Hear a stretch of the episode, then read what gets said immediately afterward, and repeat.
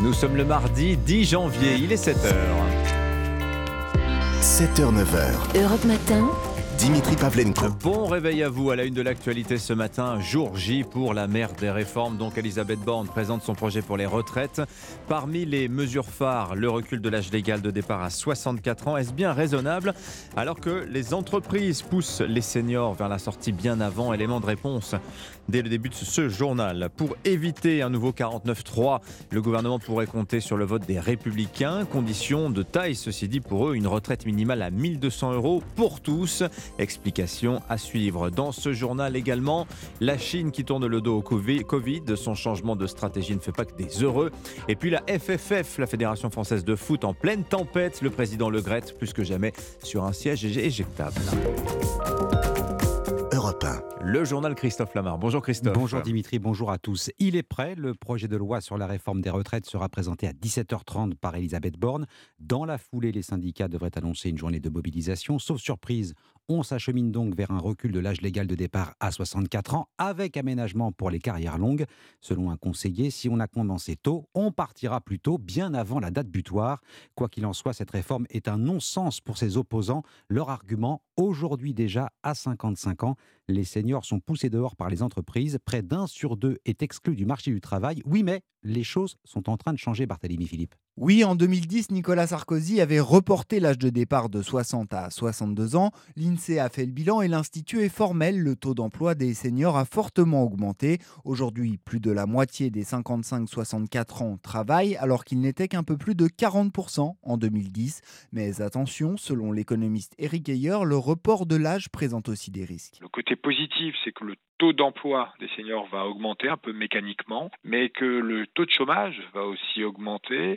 Ça polarise un peu la situation avec des personnes qui étaient déjà dans l'emploi qui vont rester plus longtemps et des personnes qui ne l'étaient pas et qui ne reviendront pas. Euh, si on veut que cette réforme porte ses fruits, il va falloir prendre des mesures complémentaires, qu'on essaie de changer le comportement finalement des entreprises qui euh, se séparent très rapidement euh, de, de, ces salariés à partir du moment où ils ont dépassé 55 ans. Et justement, le gouvernement envisage la création d'un index senior avec des sanctions pour les entreprises qui ne jouent pas le jeu. Barthélémy Philippe du service économie d'Europe 1. Autre mesure que compte mettre en avant Elisabeth C'est le montant du minimum retraite. Ce sera 1200 euros pour une carrière complète. Avec cette question, Aurélien Fleureau, est-ce que tous les retraités, c'est-à-dire anciens comme futurs, sont concernés? La certitude à ce stade, c'est que les futurs retraités seront concernés par cette augmentation de la pension minimale, 1200 euros par mois en cas de carrière complète, par exemple pour un retraité du privé en prenant en compte sa retraite complémentaire, soit un passage de 75 à 85% du montant du SMIC net, comme l'avait détaillé Elisabeth Borne la semaine dernière. Malgré une carrière complète, près de 2 millions de personnes touchent actuellement une retraite inférieure à 1000 euros bruts par mois. Parmi elles, beaucoup de femmes, des agriculteurs, des indépendants ou des artisans. En l'état, cette mesure coûterait environ 1 milliard d'euros par an selon plusieurs estimations, mais ce serait le triple si jamais l'exécutif venait à élargir cette mesure à tous les retraités actuels, ce qui était une promesse de campagne d'Emmanuel Macron il y a moins d'un an. Aurélien Fleureau du service économie d'Europe 1, je vous le disais, les syndicats sont prêts au bras de fer. Réunion en fin d'après-midi des principales centrales pour se mettre d'accord sur une première date de mobilisation. Ce sera le 19 ou le 24 janvier. Alors quelle riposte syndicale? On en parle dans quelques minutes avec euh, l'historien Stéphane Siro. Il est 7h03, c'est euh, aussi un moyen de préparer sa retraite. C'est aussi le placement préféré des Français, le taux du livret A va faire un grand bond en avant. Ah, il devrait passer de 2 à 3,3, voire 3,4%. Le gouvernement devrait l'annoncer dans les prochains jours. Pas suffisant pour rattraper la perte de pouvoir d'achat avec une inflation proche des 6%, mais c'est toujours ça de prix. Le LDDS, le livret de développement durable et solidaire, devrait logiquement suivre la même courbe que son cousin du livret A. Ce que l'on gagne en épargne, les automobilistes le perdent à la pompe. Forte hausse des prix du carburant, plus 15 centimes en moyenne, conséquence de l'extinction des ristournes compter 1,89€ par litre de gasoil, 1,85€ pour du samplon 95. Moyenne nationale, bien sûr. Euh, on passe à la première journée du procès en appel du scandale du Mediator. La salle était comble. Plus de 7000 parties civiles enregistrées et 6 mois d'audience prévue. Ce médicament antidiabétique prescrit aussi comme coupe-fin est accusé d'avoir provoqué au moins 500 décès parmi les 5 millions d'utilisateurs recensés. En première instance, les laboratoires Servier avaient été condamnés à verser plus de 180 millions d'euros de dommages et intérêts en plus d'une amende. Une première journée d'audience très attendue par les victimes et leurs proches. David Montagnier. Oui, une centaine de victimes est assise sur les bancs de la salle d'audience, des personnes souvent âgées avec des pathologies lourdes. Elles écoutent attentivement Olivier Géron, le président de la Cour, expliquer qu'au total, elles sont plus de 7600 parties civiles, un nombre trop important pour toutes les cités. Cela serait fastidieux, indique sobrement le président. Ce sont leurs avocats, plus de 300, qui sont chargés de les représenter. Ils se lèvent à tour de rôle et déplorent le décès de certains de leurs clients. Il y en a même qui vont décéder en cours d'audience, prévient l'un d'entre eux. Des propos qui font aux longues années de procédures et aux effets du Mediator sur la santé des patients. Ces derniers veulent poursuivre leur combat contre les laboratoires Servier, qu'ils soient condamnés intégralement, y compris pour escroquerie, ce que le tribunal n'avait pas retenu.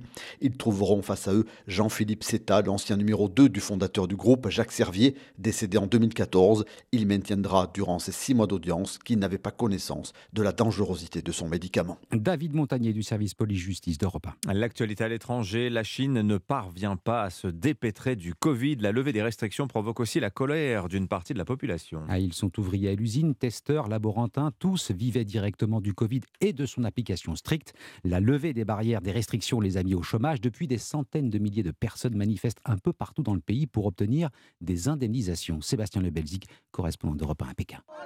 Les vidéos diffusées sur les réseaux sociaux montrent de violentes manifestations. Les employés qui se sont subitement retrouvés au chômage avec la levée des contrôles sanitaires demandent maintenant des indemnisations. Ils affirment ne pas avoir été payés depuis plusieurs mois. Le gouvernement chinois a mis fin à sa politique zéro Covid brutalement il y a tout juste un mois et avec elle la fin des contrats juteux passés avec ces entreprises chargées de produire des milliards de tests PCR, des combinaisons anti-Covid, des masques et des gants de protection. Beaucoup de ces usines ont dû mettre la clé sous la porte. On estime que le seul déploiement des tests PCR en Chine coûtait au pays 2% de son PIB chaque année, soit autant que le budget de la défense, provoquant une crise économique sans précédent. Mais finalement, effet boomerang, ce sont aujourd'hui ces petites mains du zéro Covid qui se révoltent. Pékin, Sébastien Lebelzik, Europe 1. On va rester prudent en France, mais le Covid marque un net recul. Admission dans les hôpitaux ou dans les services de soins critiques, tous les indicateurs sont en baisse. Près de 50% de contamination en moins sur une semaine. Refus également de la vague de bronchiolite et de grippe. Voilà une bonne nouvelle. L'actualité, c'est aussi la tempête qui s'abat sur la Fédération française de football. Noël Legrette, président en difficulté, est poussé vers la sortie par la ministre des Sports, Amélie Oudéa-Castera. Écoutez, c'était hier en milieu d'après-midi. Moi, je ne veux plus de lassitude, pour ne pas dire d'exaspération, à l'égard d'un certain nombre de propos qu'on ne veut plus entendre et d'attitudes qu'on ne veut plus voir. Avec une parole en roue libre, avec une parole qui flanche et qui flanche parfois gravement et de manière répétée. Alors on vient de l'entendre, Dimitri Vernet, la ministre veut régler le cas Noël Legrette au plus vite. Et hein. eh oui, on voit mal le président résister à cette nouvelle polémique, surtout qu'elle intervient dans un climat très hostile pour lui, car dans le même temps, eh bien, il y a cet audit chargé d'enquêter sur les soupçons de harcèlement sexuel à la Fédération française de football. Il est d'ailleurs auditionné à ce sujet aujourd'hui. Alors la ministre des Sports ne peut pas destituer Noël Legrette de son poste, elle n'en a pas le pouvoir, mais elle pousse, elle pousse le comité exécutif de la 3F à le faire, qui selon différentes sources commence à émettre l'idée d'un départ du président. Pour certains membres, il faut tourner la page. De son côté, Amélie Oudéa-Castera commence déjà à penser à un successeur avec un nom en haut de la liste, Michel Platini, l'ancien joueur des Bleus et ex-patron de l'UFA qui en début d'année n'avait pas fermé la porte à prendre la tête de la fédération. Une rencontre entre les deux parties est prévue dans un mois. Dimitri Vernet, l'équipe de France, tient c'est fini pour Hugo Loris. Le gardien aux 145 sélections avec les Bleus, nouveau record, tire sa révérence. À 36 ans, le capitaine rend son brassard et range les gants pour se consacrer entièrement à sa carrière en club. C'est quoi C'est Tottenham, Tottenham. Tottenham, effectivement. Merci beaucoup, Christophe Lamar. Il est 7h09 sur Europe 1. Dans 10 minutes, l'édito écho de Nicolas Bouzou qui nous parlera histoire chinoise. Hein, ce matin, de Jack Ma, le milliardaire chinois fondateur d'Alibaba, signe son retrait forcé de la vie économique chinoise. Quelle leçon on en tire sur le capitalisme chinois? On voit ça à 7h20. à tout de suite. Europe Matin. Dimitri Pavlenko.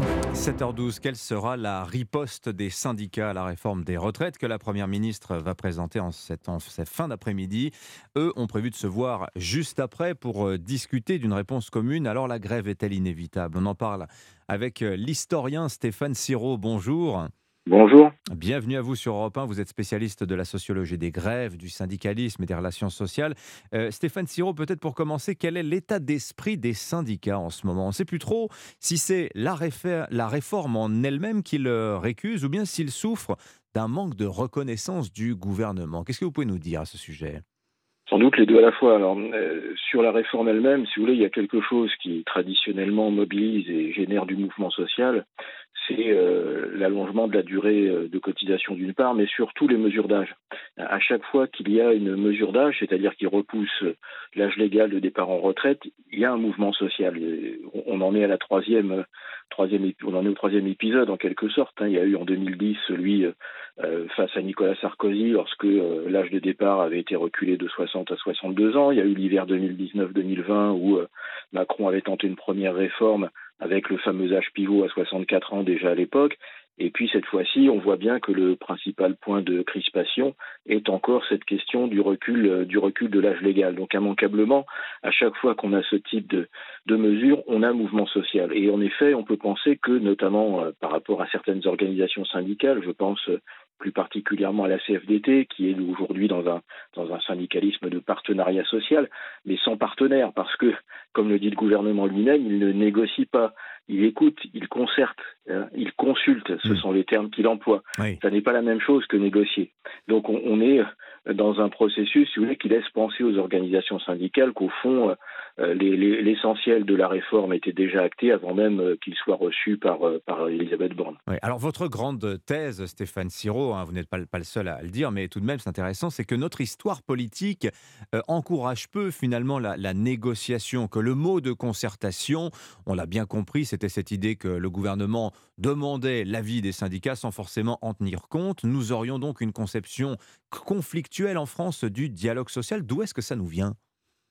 Ça nous vient de notre histoire et on pourrait même remonter à la Révolution française. Hein. Pour moi, c'est à ce moment-là que se construit ce rapport entre le citoyen et l'État, euh, au sein duquel l'État considère qu'étant la légitimité politique, il a au fond une supériorité vis-à-vis notamment de la légitimité sociale, ce qui fait qu'aujourd'hui, euh, quelqu'un comme Emmanuel Macron considère, il l'a même théorisé, mhm. euh, qu'en tant qu'élu président, euh, la, démocratie politique dont il est l'acteur numéro un est plus légitime que la démocratie sociale. Et au fond, on a aujourd'hui une situation où, par rapport à la pratique de l'État, on a un rapport aux, corps intermédiaires, aux contre-pouvoirs, notamment syndicaux, qui est très vertical, alors que par ailleurs, hein, et ça c'est quand même le changement qui s'est produit chez nous depuis une quarantaine d'années, on a davantage de négociations collectives au sein des entreprises.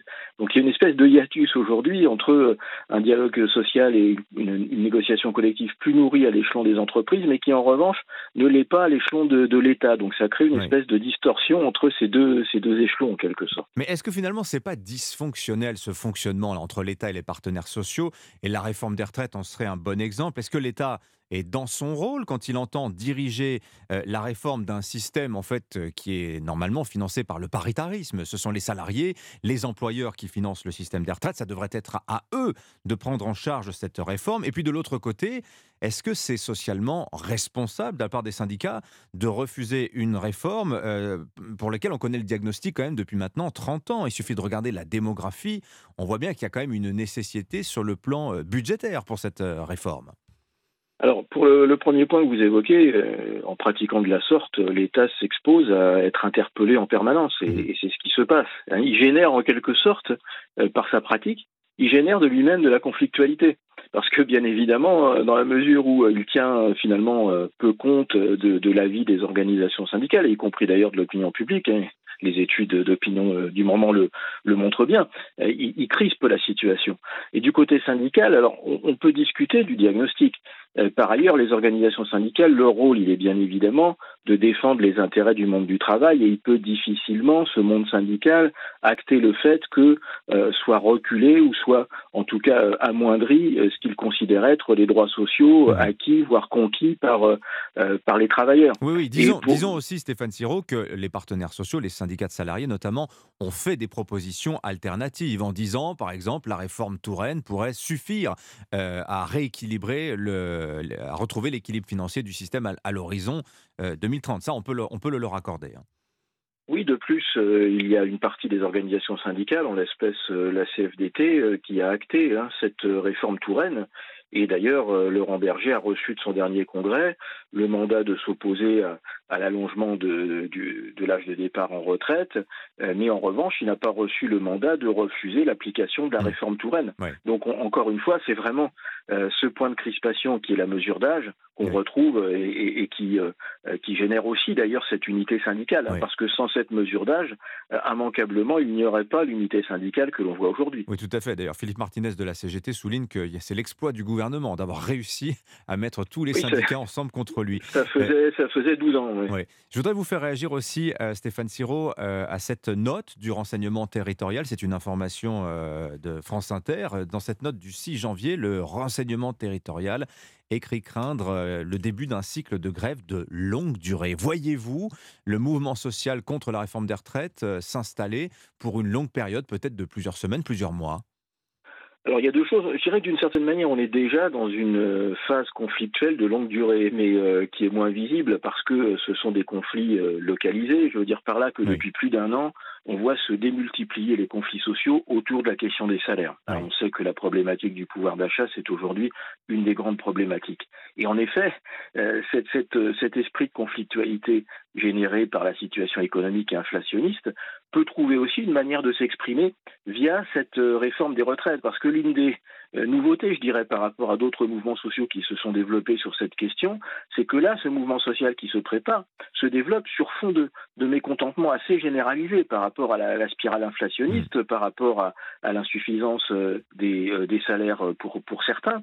Donc c'est quelque chose qui peut, je dirais, créer une dynamique, une dynamique conflictuelle.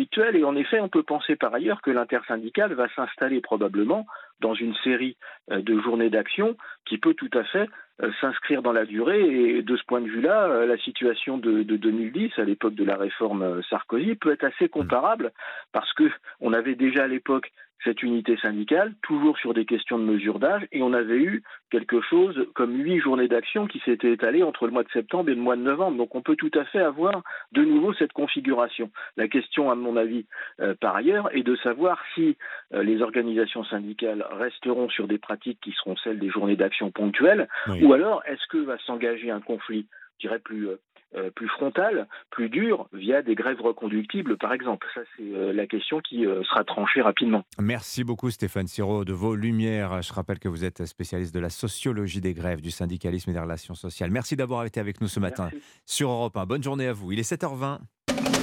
Europe 1.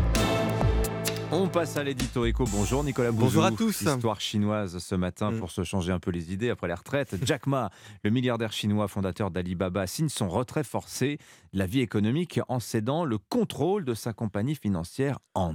Oui, alors il est forcé de le céder par euh, le gouvernement chinois. En réalité, ce dont on parle ce matin, c'est pas simplement une épopée euh, people ou romanesque, hein, mais c'est une histoire économique euh, profonde qui nous éclaire sur la nature du capitalisme chinois en réalité. Alors Jack Ma, c'était le fondateur d'Alibaba, la Amazon hmm. chinois, une immense entreprise euh, euh, de commerciale, euh, de commerce en ligne, mais qui a généré beaucoup de filiales, notamment Ant hein, dans les services financiers, qui gérait elle-même l'application Alipay. Donc Alipay, c'est un service de paiement en ligne utilisé par plus de 730 millions de, de Chinois. En fait, Jack Ma a été à la tête d'un ensemble d'entreprises incroyablement puissantes. C'était une sorte de Rockefeller chinois, si vous voulez, l'incarnation d'un cycle économique euh, ouvert à la toute fin des années 1970 par euh, Deng Xiaoping, hein, qui était le cycle hmm. libéralisation, innovation, croissance. Voilà, entre Rockefeller et, Jeff Bezos, un peu, notre Absolument. Jack Ma. Pourquoi cette disgrâce? Alors, l'entrée en bourse d'Ant a été annulée par le gouvernement et Jack Ma a disparu trois mois de la circulation à partir de 2020, euh, après qu'il a critiqué la régulation financière chinoise. Il l'avait dénoncé comme étant euh, archaïque, mais en réalité, c'est plus profond que ça. La réalité, c'est que le gouvernement chinois a considéré que euh, Alibaba euh, était une entreprise extrêmement puissante, trop puissante, qui disposait de milliards de données sur euh, les consommateurs chinois, qui pouvait influencer leurs choix, qui verrouillait des technologies dans le domaine des systèmes de paiement, qui détenait des monopoles hein, dans certaines technologies. vous savez, c'est un débat dans nos démocraties, ce débat entre la puissance des entreprises et la puissance d'un gouvernement. Alors mm. imaginez dans une dictature, il y a eu une vraie guerre hein, entre l'État et Jack Ma. Bon, aujourd'hui, il profite profite de sa fortune à l'étranger. Bon, grand bien lui fasse, mais qu'est-ce que ça nous dit cette affaire du capitalisme chinois, Eh bien, ça nous dit que le capitalisme chinois est devenu instable et imprévisible, qu'il privilégie désormais la politique sur l'économie. D'ailleurs, quand on écoute les discours du président Xi Jinping, euh, il parle plus de guerre ou de nationalisme chinois que d'économie euh, désormais. Alors, c'est inquiétant sur le plan euh, géopolitique, mais on peut le voir aussi comme une opportunité pour nous occidentaux en matière d'attractivité économique, parce que ça veut dire que les dictatures ne sont pas économiquement et réglementairement si stables que ça. En tout cas, elles ne sont pas forcément plus stables que les démocraties. Bref, n'enterrons pas l'Occident trop vite. Merci beaucoup Nicolas Bouzou. À demain. À demain. 7h23 sur Europe 1. Europe Matin. Le journal permanent et la Medjahed. Derniers ajustements du gouvernement sur sa réforme des retraites. L'exécutif qui ne renonce pas à reporter l'âge de départ de 62 à 64 ans un allongement au cœur de la grogne des syndicats qui appellent d'ores et déjà à la mobilisation. Quel avenir pour le président de la Fédération française de football Noël Legrette enchaîne les déclarations scandaleuses au sujet de Zinedine Zidane. Malgré des excuses, le patron de la FFF subit toujours un déluge de critiques venues du monde de foot et de la politique. Lula accepte de se rendre début février aux États-Unis, invité lancé euh, par Joe Biden, le locataire de la Maison Blanche qui promet son soutien sans faille au président brésilien après l'assaut des pro-Bolsonaro sur les lieux de pouvoir à Brasilia. Enfin, toujours en état d'urgence, la Californie subit de nouvelles fortes pluies. Les autorités redoutent des inondations face aux tempêtes en série. Cet adversaire, c'est le monde de la finance. Colonna n'était pas armé, il n'a pas opposé de résistance. C'est bien elle qui a écrit Omar m'a tué. Voici les Rolling Stones. C'est l'heure du jour où sur Europe 1, votre plongée quotidienne dans la boîte à souvenirs. Bonjour Lord d'Autriche. Bonjour Dimitri, bonjour à tous. Aujourd'hui paraissent dans le monde entier les mémoires du prince Harry. Le livre s'appelle Le suppléant. Le prince y raconte sa vie, les coulisses de la famille royale britannique. Harry a toujours été, lors l'enfant terrible des Windsor. Hein. Oui, l'éternel second comme il le raconte dans ses mémoires, petit frère du prince William, Harry naît en 1984. Le deuxième fils de la princesse Diana se prénomme donc Henri, Charles, Albert, David, mais tout le monde et ses parents les premiers l'appellent déjà Harry. Lorsque la princesse Diana meurt en 97 dans un accident de voiture, Harry a 13 ans. L'histoire retient l'image des deux frères marchant derrière le cercueil de leur mère, récit sur Europe 1 de Frédéric Elbert. Euh, William et Harry qui marchent tête baissée derrière le cercueil sur ce cercueil, cette gerbe de fleurs avec une simple petite carte avec marqué dessus Mamie, maman. Et puis l'Angleterre va scruter l'évolution du prince Harry, son adolescence et ses frasques comme ce jour de 2005 où il porte un uniforme nazi lors d'une soirée costumée. Le sujet est abordé dans Génération Europe 1 en 2005. Oui, mais son frère l'a pas empêché. Hein. Il était à la même soirée. Et, c'est vrai que c'était une gaffe absolument énorme. Mais l'effet positif de cette gaffe, c'est que justement, on a peut-être pu rappeler à une génération plus jeune qu'il y avait des symboles avec lesquels il fallait pas jouer. Et le prince Harry explique dans ses mémoires que Kate et William l'avaient ce soir-là encouragé à choisir ce costume plutôt qu'un autre. Le prince Harry, rebelle, fêtard, cumulant les gaffes, se retrouve dès son adolescence euh, sous le feu des médias. Oui, en particulier les tabloïds qui le poursuivent et poursuivent ses petites amies. Face à ces excès, au début des années 2010, le prince Harry fait un travail d'image en faisant de l'humanitaire et en s'engageant comme militaire en Afghanistan. Un travail d'image brisé en 2012 lorsque sont dévoilées des photos du prince Harry nu en vacances à Las Vegas. Mais les Britanniques comprennent. Je suis désolé pour le prince Harry. À nouveau, il est sous le feu des médias.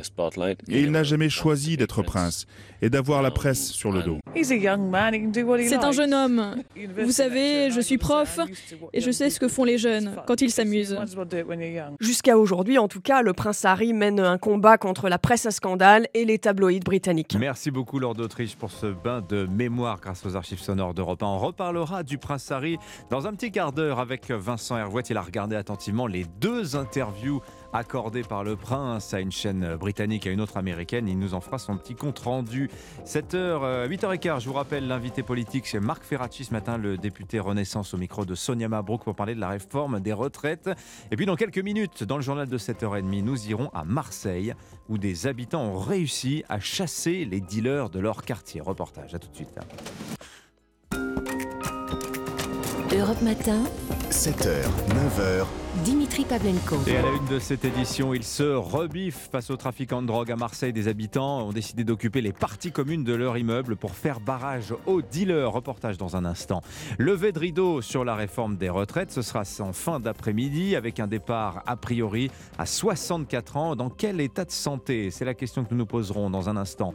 Et puis vous manquez de motivation pour votre séance de sport, ne culpabilisez pas, c'est pas dans la tête que ça se joue, mais dans votre microbiote. Explication dans ce journal. farvel.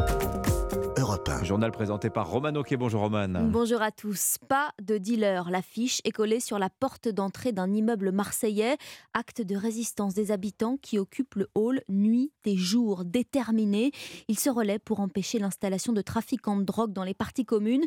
Car depuis une dizaine de jours, des dealers lorgnent sur cette cité de Marseille. Jusque-là sans souci.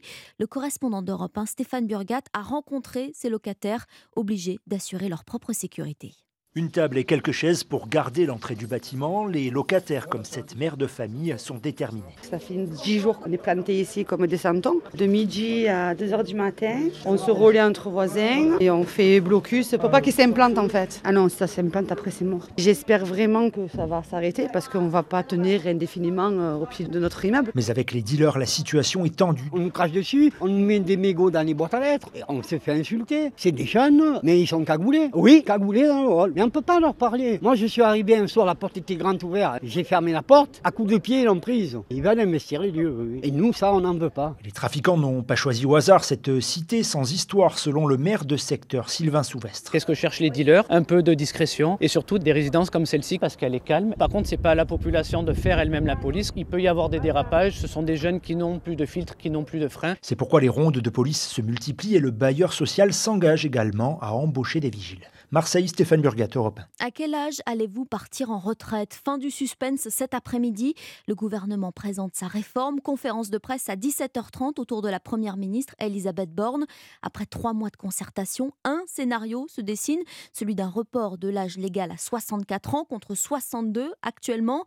Une retraite plus tardive. Oui, mais dans quel état? Puisqu'à 65 ans, un adulte a encore 10 ans d'espérance de vie en bonne santé. Louis Salès, c'est une moyenne car déjà un quart des travailleurs les plus précaires décèdent avant 62 ans. Oui, c'est ce que révèle un indicateur, l'espérance de vie sans incapacité. C'est la durée de vie moyenne d'une personne avant qu'elle ne soit limitée dans ses activités quotidiennes. Actuellement, près d'un quart des Français sont limités physiquement un an après le début de leur retraite, d'après le ministère de la Santé. Un chiffre qui monte à un tiers pour les ouvriers. Et si l'on regarde la mortalité, maintenant les différences sociologiques sont encore plus marquantes. À 65 ans, un tiers des plus pauvres sont déjà décédés. Sylvie Leminez est chef des études démographiques et sociales à l'INSEE. 30% environ des hommes, les 5% les plus modestes, euh, sont déjà décédés à l'âge de 65 ans, alors que c'est le cas que de 6% environ des 5% les plus aisés. Il y a donc une probabilité d'avoir décédé avant l'âge de 65 ans qui est d'environ 5 fois supérieure pour les hommes les plus modestes par rapport aux hommes les plus aisés. Et les femmes les plus modestes ont-elles 4 fois plus de risques de décéder avant 65 ans par rapport aux femmes les plus aisées. Louis Salé, la réforme des retraites appliquée avant l'été prochain, c'est le souhait du gouvernement. Les leaders syndicaux, eux, se sont déjà donné rendez-vous ce soir pour fixer une première date de mobilisation. Est-ce que ce sera le 23, le 24 janvier? 23 janvier, je vous rappelle, ce sera le jour de l'arrivée euh, du texte en Conseil des ministres. Pour l'heure 7h35, c'était peut-être votre astuce anti-inflation, traquer les promos dans les catalogues publicitaires distribués dans nos boîtes aux lettres. Oui, 40 kilos de papier par foyer chaque année, sauf que la moitié passe directement par la case poubelle. Et d'ailleurs, la grande distribution va bientôt tourner la page. Oui, fin des prospectus en septembre pour Leclerc. Intermarché démarre dès ce mois-ci, comme l'enseigne Cora, qui stoppe les impressions aujourd'hui même. Question de coût, d'écologie également, d'après euh, ces groupes qui misent désormais sur le numérique. Alors qu'en pensent les clients? Pour Europe 1 et vous, notre correspondante dans le Grand Est, Mélina Fachin, s'est promenée dans les rayons d'un supermarché près de Strasbourg. Chaque année dans ce supermarché, ce sont plus de 100 000 prospectus qui sont distribués, 15 000 tonnes de papier au total dans les 60 magasins Cora de France. Alors pour beaucoup de clients, c'est une bonne chose de s'en débarrasser. Et je les veux plus dans ma boîte aux lettres, stop pub. Hein. Alors comme on a les mails, les ordinateurs, les téléphones, les machins, non, ça m'intéresse pas du tout. C'est du gaspillage. Plus ça fait un amoncellement de papier. pour la euh, forêt, ça fait du bien aussi. Ça fait du bien, non Pour mhm. nous, c'est très bien. Mais pour d'autres, notamment les personnes âgées habituées à éplucher ces prospectus, c'est plus contraignant. Ça nous embête plus ou moins, voilà. Les prospectus, nous, on aime bien. Nous, on aime bien ah, feuilleter les prospectus, oui. J'aime bien voir ce que le magasin ils vend en promotion aussi et d'avoir les papiers en avance. Pour euh, trouver les promotions, il faudra soit aller sur le site internet, soit sur les réseaux sociaux, soit scanner un QR code. Est-ce que ça, vous savez le faire ou vous allez le faire Non, c'est pas le faire, on est trop vieux. Il leur faudra donc attendre d'être en rayon pour repérer les promotions. Mundolsheim, Mélina Fachin, Europe 1. Et pour les bonnes affaires, il ne faudra pas compter sur la SNCF. À partir d'aujourd'hui, les tarifs des billets augmentent, plus 5% en moyenne, surtout du côté de la classe business. Une mesure pour amortir le surcoût énergétique, évalué à 13% cette année pour la compagnie. À noter aussi dès février des conditions d'annulation plus strictes, 7 jours maximum avant le départ sinon il faudra payer 19 euros. 7h37, qui sera le prochain capitaine de l'équipe de France de football? Alors ça se joue entre Varane, Bappé, Griezmann, pronostic du journal L'équipe ce matin car il faudra bien remplacer Hugo Lloris qui a annoncé sa retraite internationale, fin d'une ère pour l'équipe de France de foot. Le maillot tricolore Hugo Lloris le rapporté pendant 14 ans, longévité record pour le gardien de but justement se mettre au sport quatre fois par semaine. Hein, résolution qui figure peut-être tout en haut de votre liste en ce début janvier, sauf qu'on est mardi. Vous avez peut-être déjà loupé la séance d'hier. Oh, aïe, aïe, aïe, quand même. Bref, Un petit peu de motivation. Vous en manquez de la motivation bah, Ne cherchez plus, on sait exactement pourquoi. Et eh oui, c'est peut-être à cause de votre intestin et plus précisément de votre microbiote. Hypothèse issue d'une étude de l'université de Pennsylvanie aux États-Unis. En clair, la flore intestinale produit des molécules qui ont un rôle dans notre appétit pour le sport. Vous allez tout comprendre avec Delphine Shields. Les chercheurs ont utilisé 200 souris. Chez certaines, ils ont détruit la flore intestinale, puis ils ont réintroduit différentes bactéries dans l'intestin pour les tester. Et ils se sont rendus compte que cette nouvelle flore intestinale était capable de faire courir plus longtemps les souris sur leur roue ou leur tapis. Pourquoi? Parce que ces bactéries spéciales ont toutes la particularité de synthétiser une molécule dans l'intestin responsable d'un pic de dopamine dans le cerveau. Elle provoque en quelque sorte un shot de motivation. Alors, ces résultats doivent encore être testés à l'échelle de l'homme, mais ils sont prometteurs pour Philippe Gérard, directeur de recherche à l'INRAE. On, sait très bien que la pratique du sport est quelque chose qui est bénéfique pour la santé et qu'un des freins principaux, c'est que les gens n'ont pas envie. Si on trouvait des bactéries qu'on pouvait implanter dans leur intestin, pour leur donner envie, ça serait une grande avancée. On n'en est vraiment pas là, hein, mais c'est ça qu'on peut imaginer en tout cas lorsqu'on lit euh, les résultats obtenus dans cet article. Jusque-là, on pensait surtout que c'était la génétique qui déterminait notre motivation pour le sport. Delphine Schills, tiens, on connaît les artistes euh, nommés pour les victoires de la musique, je suis sûre que ça va intéresser Vincent Hervouette, et un chanteur fait la course en tête. J'ai parfois eu des pensées suicidaires, j'en suis peu fier. On croit. Vous aurez reconnu Vincent Stromae. Allez, je vous donne la réponse. Oui, il a ses places pour le concert, bien évidemment, sûr. Évidemment, on y va tous ensemble. D'ailleurs, bon, Stromae qui concourt dans quatre catégories, dont meilleure chanson, album, clip. Rendez-vous le 10 février pour la cérémonie. Quelque chose me dit qu'on va parler de Belgique, hein, puisqu'il y a aussi Angèle et Pierre Demer qui sont en lice. Oh bah écoutez, la scène belge est en forme. C'est l'info de ce journal. Merci beaucoup, Roman Oquet. Et on vous retrouve tout à l'heure à 9h. Merci à vous. Dans un instant, dans 10 minutes, l'édito politique sur Europe 1. Est-ce que ce sont les LR qui détiennent la clé du succès de la réforme des retraites sur le plan politique s'entend L'analyse d'Alexis Brézet du Figaro. Et dans un instant, votre page culture. On parlera du premier roman du chanteur Raphaël. Il n'a pas qu'une voix, il a une plume apparemment. Et puis Vincent Hervouette nous parlera des frasques du prince Harry. A tout de suite. Europe Matin.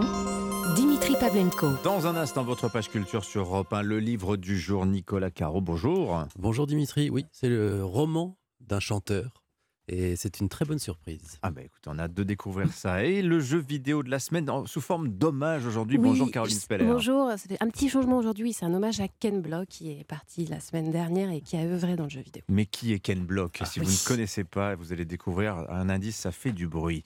Mais d'abord l'édito international sur Europe 1. Bonjour Vincent Hervouette. Bonjour à tous, bonjour Dimitri. Les confessions du prince Harry ce matin, Vincent, son livre Le suppléant paraît en librairie aujourd'hui dans le monde entier. Alors, le prince Harry a donné deux longues interviews à CBS et ITV qui ont été diffusées hier soir par M6 et TF1 et vous avez regardé ça avec attention. Oui, les mémoires avaient fui comme une passoire et depuis cinq jours, la presse britannique étrie le prince. La tournée de promotion télé fait donc office de, de droit de réponse. Alors, comme d'habitude, les journaux se trompent. Jadis, il traquait Dirty Harry alors qu'il était juste un orphelin névrosé. Il le raconte à ITV. Ensuite, les journaux ont adoré le héros romantique et encore plus Meghan, divorcée, métisse. Quelle modernité cette jeunesse sans frontières, l'image glamour de la monarchie. Et l'interview de CBS nous révèle qu'il vivait un cauchemar. Ensuite, les vedettes mondiales sont parties outre-Atlantique, fini les corvées du protocole. La presse a, a, fustigé les enfants gâtés, les imposteurs, les rapaces. Eh bien, désormais, c'est pire. Alors, Carrie prétende avoir tué 25 talibans, c'est gênant. Qu'il ait pris de la cocaïne, qu'il ait été déniaisé par une Amazone qui lui a donné la fessée, qu'il s'apitoie sur lui-même et queen de joie parce qu'il reçoit un SMS de Beyoncé, autant de fautes de goût. C'est pénible qu'il balance sur sa belle-mère Camilla ou sur la froideur de la reine Elisabeth. Mais ce qui choque le plus, c'est qu'il raconte cette battue avec son frère. Les histoires de frères doivent rester entre frères.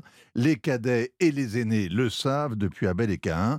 Harry tient beaucoup à sa vie privée, mais il aime l'étaler en 538 pages. Les Sussex sont bien partis pour remplacer le duc et la duchesse de Windsor comme couple princier le plus détesté. Vous dites, Vincent, que ce morceau de télé-réalité rend euh, en fait un service éminent à la couronne. C'est pas évident à comprendre ça. Oui, hein. parce que la, compassion d'abord est acquise à, Charles, décrit comme un père aimant et mal à l'aise, qui a su donner de bons conseils et qui supplie ses fils de ne pas faire de sa vieillesse un calvaire. On compatit aussi pour William, qui se tient au lieu d'être celui qui tout le temps se plaint. Harry assistera ou pas au couronnement de son père et à l'instant où il faut succéder à une reine immensément populaire, Charles, flanqué de Camilla, décrite en arriviste implacable, peuvent se féliciter qu'un rejeton de 38 ans et toujours dans l'âge ingrat les rende aussi sympathiques démonstration de politique. Alors Meghan démontre aussi aux Britanniques euh, bah, qu'ils ne sont pas américains. elle publiera un jour à son tour ses mémoires rebelles, sans aucun doute. On verra qu'elle s'est aveuglée en s'imaginant que les Britanniques étaient des Californiens comme les autres, juste une version pittoresque et démodée. Elle n'a pas compris qu'ils tenaient à une culture faite d'autodérision, de conscience de classe, une forme de modestie, de refoulement émotionnel, un cocktail improbable de sexisme, de racisme et de morale, le respect de traditions irrationnelles qui les accablent, mais auxquels ils tiennent et que la famille royale doit incarner. Ce royaume est aussi complexe que sa météo, rien à voir avec le soleil californien qui impose le culte de soi, la recherche du succès et la gloire télévisée. Les Brites font définitivement partie de la vieille Europe et tant mieux qu'ils s'en rendent compte. Signature Vincent Hervouet, joli portrait, 7h46. Europe Matin. Nicolas Caro ce matin, c'était beau, hein Oui. Ah, c'était très très beau. Vous Une nous histoire de frère encore. Ah bah tiens, ça tombe bien. Vous nous parlez donc du premier roman d'un auteur que l'on connaît déjà. Avalanche chez Gallimard, signé Raphaël Haroche. C'est ce Raphaël là. Est-ce que j'en ai les larmes aux yeux Que nos mains ne tiennent plus ensemble moi aussi je tremble un peu. C'est donc le chanteur. Celui-là même. Alors je vous dis ça pour situer parce qu'on pourrait se dire c'est la vedette qui publie son roman. Pas du tout. Il y est venu doucement, humblement. J'avais lu ses nouvelles déjà il y a plusieurs années, très belles, et j'étais curieux quand j'ai reçu le roman. Et alors, superbe. On est en 1989, dans un train wagon fumeur. Il y a la Léonard, 15 ans, qui fume, et son frère Nicolas, le plus jeune, frêle et un peu perdu, accroché au basque de son grand frère. Nicolas est aussi un virtuose quand il a un piano sous ses doigts, et c'est ce qui leur vaut d'être dans ce train. Ils ont obtenu une bourse, ils partent pour la Suisse, dans un pensionnat pour très très riches, avec des fils de diplomates ou de dictateurs parfois. Une réunion de parents d'élèves, si elle avait lieu, dit Léonard, ressemblerait à une audience préliminaire de la Cour pénale internationale. À la fenêtre du Leur grand-mère est là qui envoie des grands baisers à Nicolas et crie à Léonard de prendre bien soin de lui. Léonard, lui, oui, il en prendra soin, mais il a envie de vivre sa vie aussi. Il en a un peu marre parfois de son petit frère fragile, surtout depuis la mort de leur mère quelques années plus tôt. Et donc on va les suivre dans ce pensionnat? Avec ce qu'il faut de cruauté, de violence parfois, avec les bisutages et l'oisiveté des week-ends, mais aussi d'amitié et d'amour. Peut-être Léonard et Nicolas font un peu tâche dans l'environnement. Au retour des vacances de la Toussaint, leurs camarades arrivent en Maserati. Eux, ils sont avec Babouchka, bonne maman, et ses sacs en plastique. Léonard sort de l'adolescence, il sait pas trop qui il est, ce qu'il veut, il a envie de faire partie du groupe, mais il doit aussi donc s'occuper de son frère. C'est très touchant, justement, cette histoire de frère. C'est pas du tout Harry et William, et cette histoire tout court. Il y a aussi quelques scènes très fortes qui ressemblent à, des petites nouvelles. Je vous le disais tout à l'heure, Raphaël Laroche ne se la joue pas, pas de mm. pathos, pas non plus de faux style. Il essaye pas de montrer à quel point il a travaillé. Il n'est pas en train de dire regardez comme j'écris bien. C'est simple dans la manière, complexe dans ce que ça développe très belle découverte. Avalanche chez Gallimard de Raphaël Arroche. Arroche, Arroche, je me disais, tiens, ce nom, je connais Serge Arroche. Bah oui, en fait, Serge Arroche, c'est son, c'est son ponton. Et son papa, c'est Joël Arroche, qui d'ailleurs est écrivain. Donc, euh, on peut dire qu'il y a une filiation. Moi, pas bossé à ce point-là. Ah bah voilà. Wikipédia. Merci, parce que je le reçois dimanche, donc euh, je vais lui en parler. voilà. Et, le jour où il fera un traité de, de, de, biologie, je vous dis pas. Caroline Speller, hommage avec vous ce matin au pilote automobile américain Ken Block. Alors, tout le monde ne le connaît pas, mais c'est une légende hein, du sport auto aux États-Unis. Il est mort il y a huit jours dans un accident de motoneige.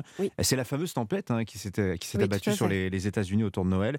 Il avait 55 ans. Ken Block a laissé une empreinte très forte hein, dans le monde du rallye auto, mais aussi dans le jeu vidéo. C'est pour ça que vous nous en parlez. Oui, tout à fait. Ken Block, c'était un amoureux des sports extrêmes, de haut niveau, allant du skate au motocross. À 37 ans, il se lance pour le fun dans le sport automobile. On le voit alors en rallycross, au rallye américain et même en WRC, le championnat du monde des rallyes où il a côtoyé notre champion Loeb. Donc il est très très très doué avec un volant, avec un skateboard aussi, mais ce qu'il fait connaître du grand public, ce sont ses talents de showman. Oui, grâce au Gymkhana et ses vidéos YouTube qui comptent chacune entre 16 et 115 millions de vues. Alors là, je vous vois me regarder, mais c'est quoi le Gymkhana? C'est une course d'obstacles qui mixe dérapage et vitesse en rallye avec un enchaînement de cascades complètement folle du Fast and Furious, mais en vrai. Donc comme Sébastien Loeb en rallye ou Lewis Hamilton en F1, le monde du jeu vidéo a fait appel à Ken Block. Hein. Oui, car son nom, eh ben, il fait vendre. Lui et ses voitures sont présents dans les campagnes marketing de jeux vidéo, mais aussi manette en main. Manette en main, pardon. Ça a commencé en 2009 avec Dirt 2, le jeu de course qui compile tous les types de rallye. Dans Dirt 3, il a même un spécial Gymkhana en son honneur. En 2015, il devient un personnage à affronter dans Need for Speed, la série des jeux de course arcade qui propose des courses de rue ou des courses poursuites avec la police. Mais Ken Block a aussi apporté son expertise de pilote dans des séries comme Forza Horizon, le jeu de course en monde ouvert de Microsoft. Alors, comme dit le champion du monde de rallye Sébastien Auger, Ken Block était un visionnaire, passionné et inspirant. Il savait mieux que personne comment combiner sport automobile et grand spectacle. Voilà, tous ces jeux évidemment à rejouer avec un peu de nostalgie. Hein, si vous connaissiez, si vous aimiez Ken Block, allez voir ces vidéos sur euh, Internet. Vous allez c'est assez... hallucinant. Ouais, ouais, ouais, il est vraiment très très doué. Merci beaucoup Caroline Speller. Merci Nicolas Claro. À demain Vincent également. À demain à 7h51. L'essentiel de l'actualité ramassé en moins d'une minute par Ella Medjait. C'est le journal permanent sur Europe 1. La réforme des retraites, grand test pour le gouvernement. Présentation en fin de journée de ce projet par la Première ministre. Malgré les mesures de justice sociale promises par Elisabeth Borne, une vive opposition dans la rue et au Parlement se dessine. À 36 ans, Hugo Loris annonce sa retraite internationale. Clap de fin donc pour le gardien de but de l'équipe de France aux 145 sélections. Une nouvelle qui va un peu redonner le sourire aux épargnants. Selon le Parisien, eh bien, le gouvernement devrait annoncer dans les prochains jours un livret A avec un taux à 3,3%.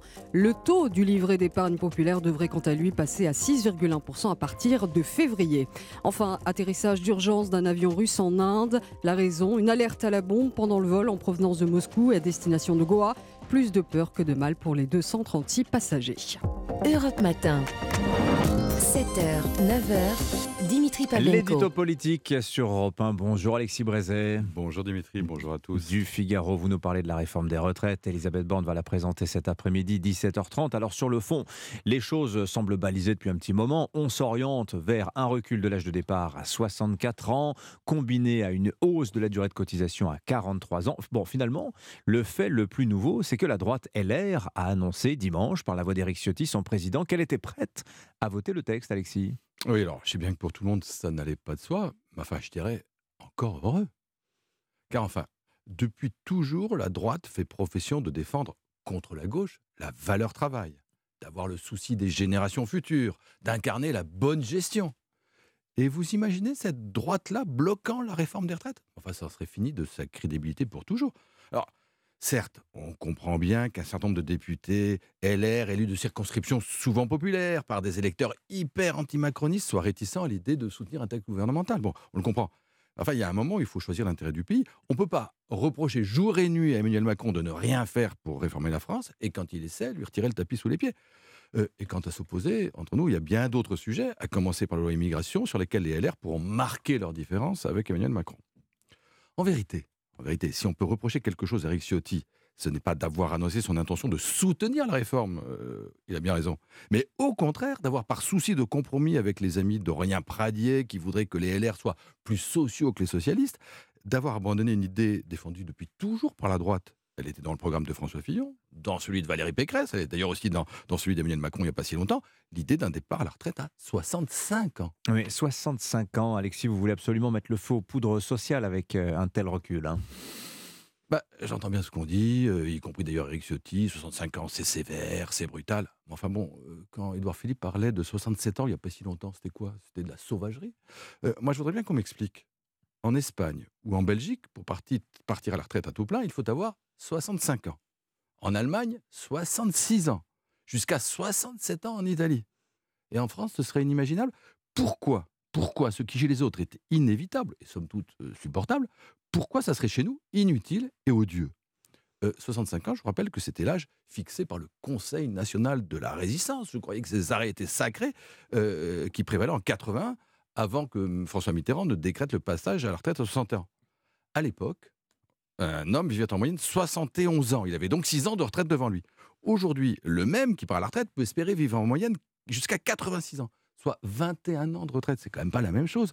Chacun peut comprendre, même si ça fait plaisir à personne, que si on vit beaucoup plus longtemps, il est inévitable de devoir travailler un peu plus. Donc Alexis, vous pensez que si les LR avaient tenu bon sur les 65 ans, Emmanuel Macron aurait conservé cette borne d'âge dans la loi? Euh, Probablement pas, en vrai. Je crois que pour calmer les réticences de sa propre majorité et de sa première ministre, le chef de l'État avait depuis longtemps décidé de passer à 64 ans. Oui, il avait dit d'ailleurs dans Ah ouais. l'entre-deux tours. hein. Mais raison de plus à ce moment-là. Les LR, tout en votant quand même le texte, auraient pu à ce moment-là déplorer la pusillanimité d'Emmanuel Macron, de dire il n'en fait pas assez, nous on en fera plus. Au lieu de quoi, c'est aujourd'hui, c'est Emmanuel Macron qui peut se payer le luxe de dire qu'il a raboté sa réforme pour faire plaisir à la droite. C'est quand même bizarre. Alors, c'est pas bien grave. euh, L'essentiel, c'est que la réforme soit votée. Enfin, c'est quand même pas très simple à comprendre. Les LR auraient pu être l'aiguillon de Macron. Ils ont décidé, c'est curieux, de tenir le rôle du frein. C'est ce qu'on appelle une occasion manquée. Merci beaucoup Alexis Brézet. La réforme des retraites, on va en reparler dans un quart d'heure avec l'invité ce matin de Sonia Mabrouk, Marc Ferracci, le vice-président du groupe Renaissance à l'Assemblée nationale. Je vous signale la une du Figaro, justement, bah, les retraites, sans surprise. Borne se lance, LR prêt à soutenir la réforme. Nous sommes le mardi 10 janvier, nous fêtons ce jour Saint-Guillaume, moine devenu évêque de Bourges malgré lui, c'était euh, au XIIIe siècle. Guillaume, patron de l'Université de Paris, d'où la rue Saint-Guillaume, et patron des armuriers également. Il est 7h56, la météo et le journal de 8h dans un instant. Bon réveil, nous sommes le mardi 10 janvier. 7h-9h, Europe Matin, Dimitri Pavlenko. Et à la une ce matin, évidemment, les retraites, départ probable à 64 ans, aménagement pour les carrières longues, le grand oral d'Elisabeth Borne. Ce sera tout à l'heure à 17h30 sur les principaux axes de la réforme. Qu'en sera-t-il de la pension minimale à 1200 euros? Les retraités actuels en profiteront-ils? Les explications de Jacques Serret dans un instant. Dans On défend notre bâtiment à Marseille, des habitants mobilisés dans leur hall d'immeuble pour empêcher les trafics de drogue. Attention, c'est dangereux, avertit la police. Vous Dans ce journal également, Hugo Lloris tire sa révérence. À 36 ans, le capitaine des Bleus annonce sa retraite de l'équipe de France. Il faut savoir passer la main, déclare l'homme aux 145 sélections. Et puis Noël Legrette, plus que jamais sous pression, malgré ses excuses après son dérapage sur Zidane, le président de la Fédération française de foot, également entendu cet après-midi sur des soupçons d'agression sexuelle. À 8h13, votre invité ce matin, Sonia Mabrouk, bonjour. Bonjour Dimitri, bonjour à tous. Notre invité Marc Ferracci, député, vice-président du groupe Renaissance, est un spécialiste des questions d'emploi, un proche d'Emmanuel Macron. Alors en quoi la réforme des retraites est-elle nécessaire? Et puis le gouvernement tiendra-t-il face spectre de la contestation À tout à l'heure pour l'interview. Europe Europe 1. Le journal Fanny Marceau. Bonjour Fanny. Bonjour Dimitri, bonjour à tous. Elisabeth Borne va-t-elle mettre le feu aux poudres? La première ministre dévoile en fin d'après-midi la réforme des retraites. Mesure phare, le report de l'âge légal de 62 à 64 ans. Les syndicats n'en démordent pas. C'est non. Selon une note du renseignement territorial, des grèves de longue durée ne sont pas impossibles. Et pourtant, le gouvernement l'a promis, il y aura dans cette réforme des mesures de justice sociale. Et notamment une hausse de la pension minimale qui pourrait être fixée à 1200 euros pour les bas salaires. La question, Jacques Serret, c'est de savoir si ceux qui sont déjà en retraite seront concernés ou si la mesure ne s'appliquera qu'aux futurs retraités.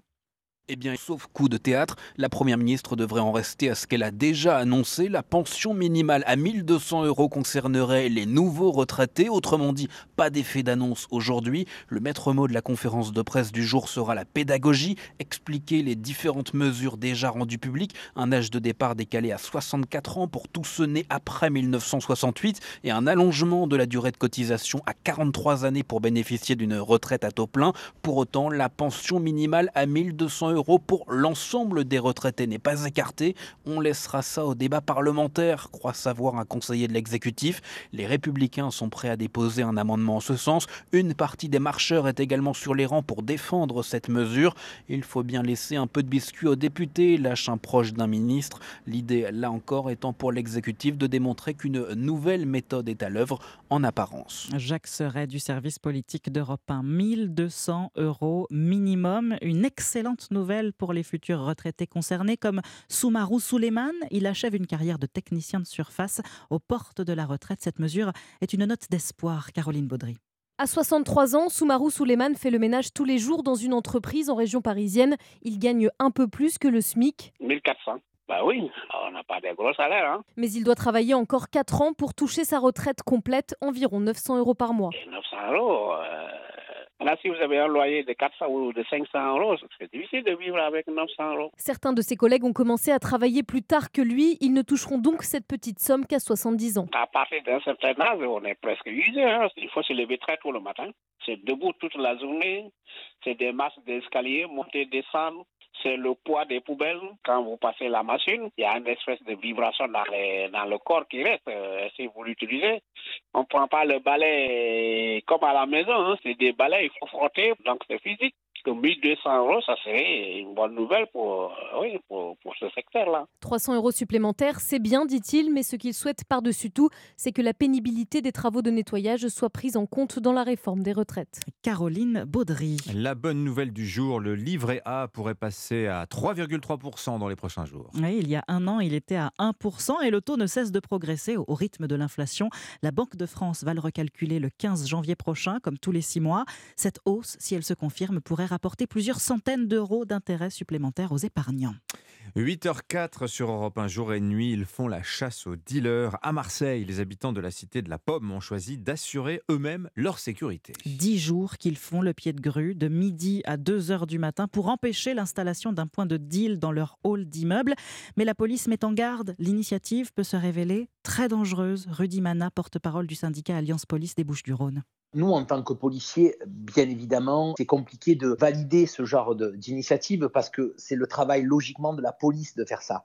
Sauf qu'aujourd'hui, en tant que policier, en tant que citoyen, je comprends que des personnes qui ont des, trafiquants de stupes, qui investissent leur rôle d'immeuble et qui ne peuvent plus rentrer le soir chez eux sans se faire insulter ou sans se faire agresser, puissent réagir comme ça. Je peux comprendre qu'ils soient au bout du rouleau. Maintenant, effectivement, euh, c'est dangereux euh, quand on est un citoyen lambda, parce que s'ils tombent sur les trafiquants de stupes euh, expérimentés qui veulent à tout prix récupérer ce territoire, parce qu'il faut parler de territoire pour ce genre de vente, on peut craindre des représailles. Ces individus sont parfois dangereux, voire très dangereux. Ils sont capables de tout. Le porte-parole du syndicat Alliance Police des Bouches-du-Rhône, Rudy Mana, au micro européen de Chloé Lagadou pour la situation dans cette cité des Campanules, dans le quartier de la Pomme à Marseille. En bref, l'hôpital en grève illimitée dès aujourd'hui, selon Force ouvrière qui mène le mouvement. Il faudrait 200 000 recrutements pour que le système fonctionne correctement. Impossible, répond le ministre de la Santé, François Braun. Dans l'actualité internationale, les forces ukrainiennes face aux violences d'assaut russes à Soledar, c'est dans l'est de l'Ukraine.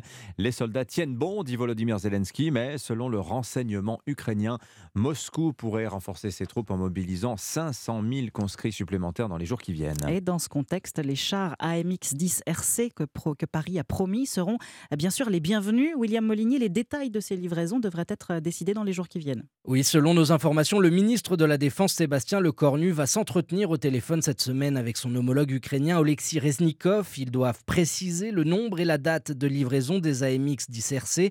Une piste de travail évoque une première salve d'une dizaine d'unités pour arriver à une trentaine dans les tout prochains mois. Deux facteurs pourraient faire évoluer cet ordre de grandeur. Tout d'abord, la capacité de formation des soldats Pour un conducteur aguerri de blindés, le temps d'apprentissage sur ce nouvel engin est d'une semaine à dix jours. Autre paramètre de l'équation, l'impact que cela pourrait avoir pour l'armée de terre française. Des AMX 10 RC sont encore déployés dans certains régiments de cavalerie, peu à peu remplacés par des Jaguars, des blindés de dernière génération ultra connectés. Les livraisons ne dépasseront pas le rythme de renouvellement, rassure-t-on dans les armées. 38 Jaguars ont déjà été livrés à la Direction générale de l'armement, dont 18 l'année dernière. 22 doivent l'être d'ici à la fin de l'année. William Molinier, spécialiste défense d'Europe 1. Vous avez vu peut-être le titre du journal Le Parisien aujourd'hui en France à propos de Noël Legrette. Maintenant, il faut partir, hein, c'est sans ambiguïté. Le patron de la Fédération française de foot, plus que jamais dans la tourmente. Ses propos polémiques sur Zidane, suivis d'excuses. Son audition aujourd'hui sur des suspicions de harcèlement sexuel. Les joueurs méritent mieux, a asséné la ministre des Sports hier, malgré des sorties de route qui écornent l'image du foot français. À 81 ans, le président de la 3F semble intouchable. Pourquoi? Réponse avec le tuto de la rédaction d'Europe 1, Romain Rouillard. Eh bien parce que la Fédération française de football fonctionne sur le modèle d'une association. Autrement dit, l'État ne peut absolument pas intervenir en son sein, sauf dans le cas d'une affaire extrêmement grave qui nécessiterait une intervention administrative ou judiciaire. Et même dans un tel cas, Noël Legrette pourrait finir son mandat qui s'achève en 2024. Pour voir du changement rapidement à la tête de l'instance, il faudrait que son comité exécutif se réunisse en assemblée générale extraordinaire et entérine un vote de défiance, ou que Noël Legrette démissionne de lui-même. En l'état actuel des choses, le ministère des Sports peut au mieux accentuer la pression à l'encontre du dirigeant, comme il l'a fait pour Bernard Laporte, le président de la Fédération française de rugby. Condamné en première instance pour corruption, l'ancien sélectionneur du 15 de France avait fini par se mettre en retrait de son poste. S'agissant de Noël Legrette, la balle est dorénavant dans le camp de la FFF. Romain Rouillard. Le tuto de la rédaction d'Europe 1, la notice de l'info, tous les matins dans votre journal de 8h. Tiens, on continue à parler de football, et qui va de le, foot français, qui va devoir se passer d'un de ses plus grands joueurs, Hugo Lloris, a mis fin hier à sa carrière internationale. Retraite surprise, hein, annoncée peu avant 20h hier soir. À 36 ans, le gardien et capitaine des Bleus reste à Tottenham, mais il ne portera plus le maillot bleu. La fin, Jean-François Pérez, d'un parcours extraordinaire avec l'équipe de France. C'est terminé 15 juillet 2018, un Hugo Lloris, ivre de joie, soulève la Coupe du Monde sous la pluie moscovite. Cette deuxième étoile accrochée au maillot bleu, après une compétition d'un niveau exceptionnel, restera comme le plus grand moment du Niçois en équipe de France. 14 ans de présence ininterrompue, 145 sélections, un record, 121 fois capitaine, autre record. Ajoutez à cela une victoire en Ligue des Nations en 2021, deux finales perdues d'extrême justesse à l'Euro 2016 et le mois dernier au Qatar. Vous obtenez un monument bleu. C'est au micro du diffuseur TF1 qu'Hugo Lloris a expliqué son choix et confié son émotion. Je peux que me sentir privilégié d'avoir pu être le capitaine de l'équipe de France. J'aurais préféré finir sur un titre de champion du monde. Je préfère retenir cette aventure positive et on a rendu les Français très fiers. Un très grand serviteur de l'équipe de France tire à sa révérence, écrit Didier Deschamps. Pour lui succéder, le Milanais Mike Maignan semble le mieux placé. Quant au brassard de capitaine, trois favoris se détachent Raphaël Varane, Antoine Griezmann et Kylian Mbappé, bien sûr. Le premier match de l'ère post-Lioris aura lieu le 24 mars face aux Pays-Bas. Jean-François Pérez, chef du service des sports d'Europe 1. Merci beaucoup Fanny Marceau. Dans un instant sur Europe 1, les points clés qui vont changer votre vie pour la réforme des retraites. Est-ce que le pays est promis au blocage? On en parle dans un instant avec le député Renaissance Marc Ferracci. Il est l'invité de Sonia Mabrouk sur Europe 1. A tout de suite. Europe 1.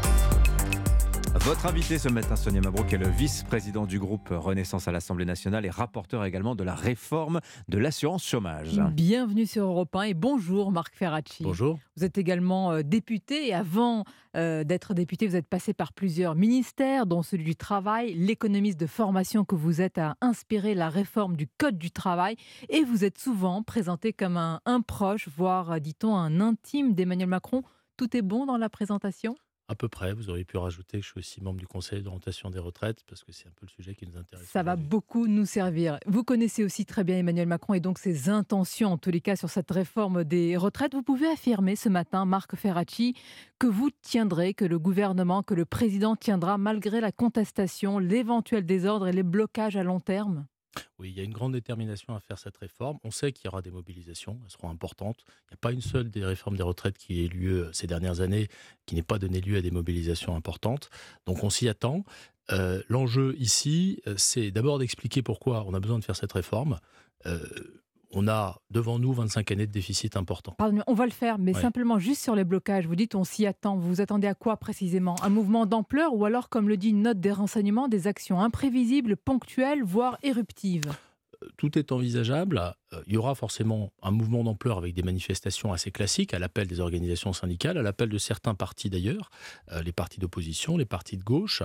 Euh, il peut également y avoir des mouvements un peu plus spontanés, un petit peu plus autonomes. Vous les redoutez? Euh, on redoute euh, on redoute pas les choses. On va essayer d'expliquer, de faire en sorte de tempérer cette mobilisation. Euh, et je pense que la question que vous posiez au départ, à savoir est-ce qu'il y a de la détermination à faire cette, réforme, elle est très importante. Parce que il faut qu'on montre qu'on ira jusqu'au bout.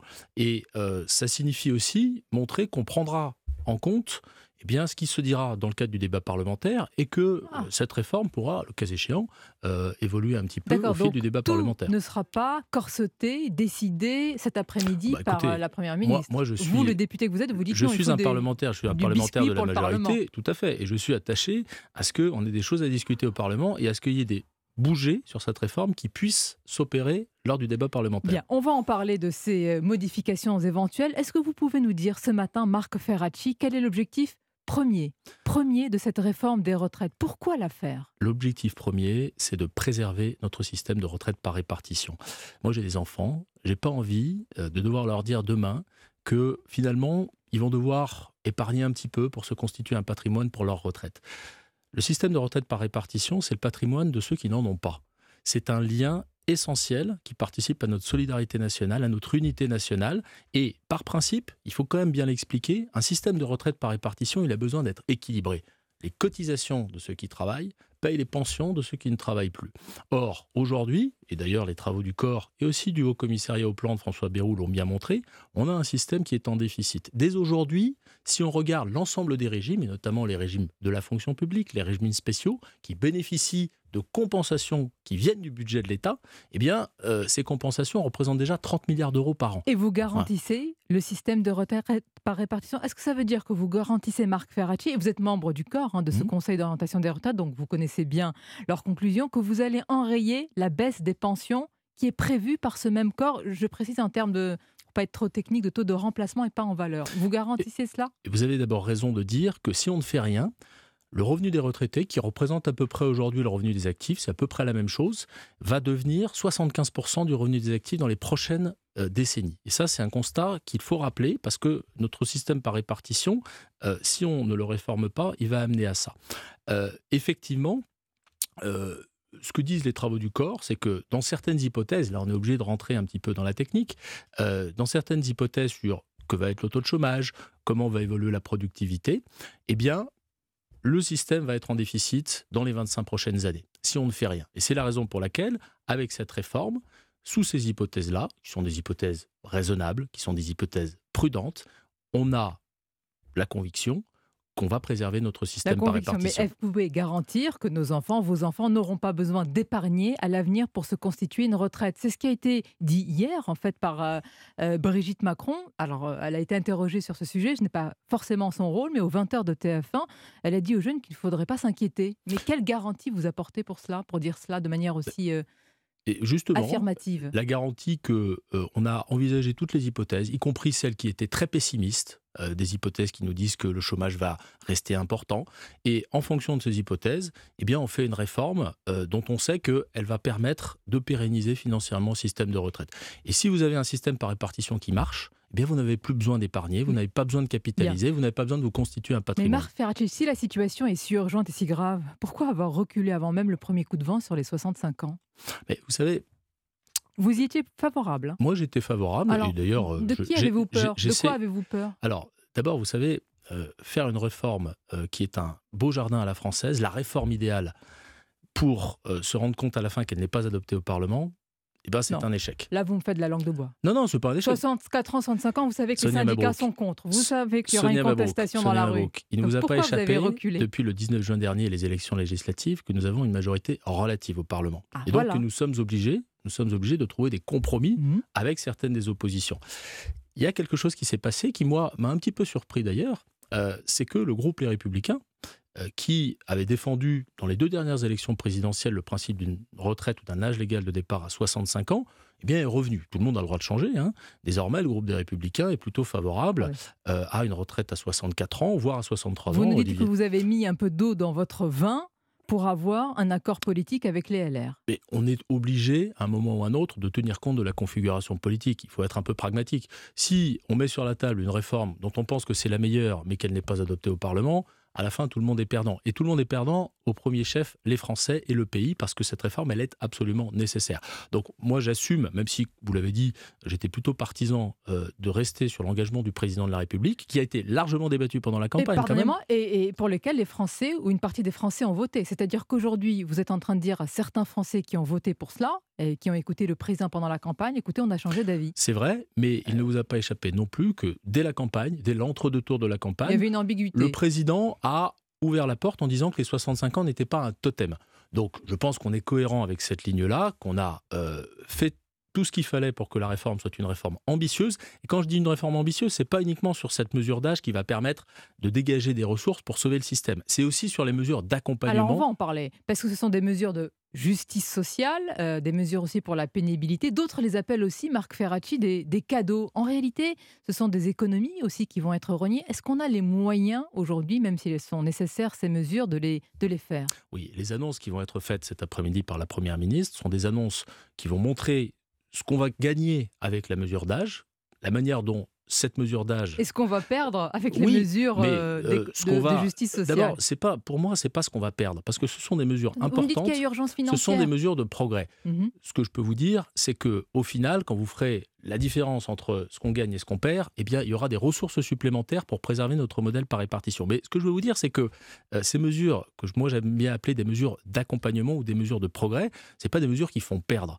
Quand vous mettez en place, et moi je le défends, une retraite minimum euh, autour de 1200 euros, 85% du SMIC, et euh, que vous poussez, c'est la position de la majorité présidentielle et du groupe Renaissance pour que cette retraite minimum, elle s'applique à tous les retraités, les retraités actuels comme les retraités Tous les futurs. retraités, donc pour tous, c'est pas seulement c'est les nouveaux demande. retraités. J'espère pour ma part que, euh, soit lors des annonces, soit lors du débat parlementaire, euh, cette euh, mesure s'appliquera à tous les retraités. Ça n'est pas, ça n'est pas de la monnaie de singe. Des gens qui ont eu des carrières qui ont fait qu'ils gagnaient peu, qui ont aujourd'hui des retraites de 900, 1000 euros.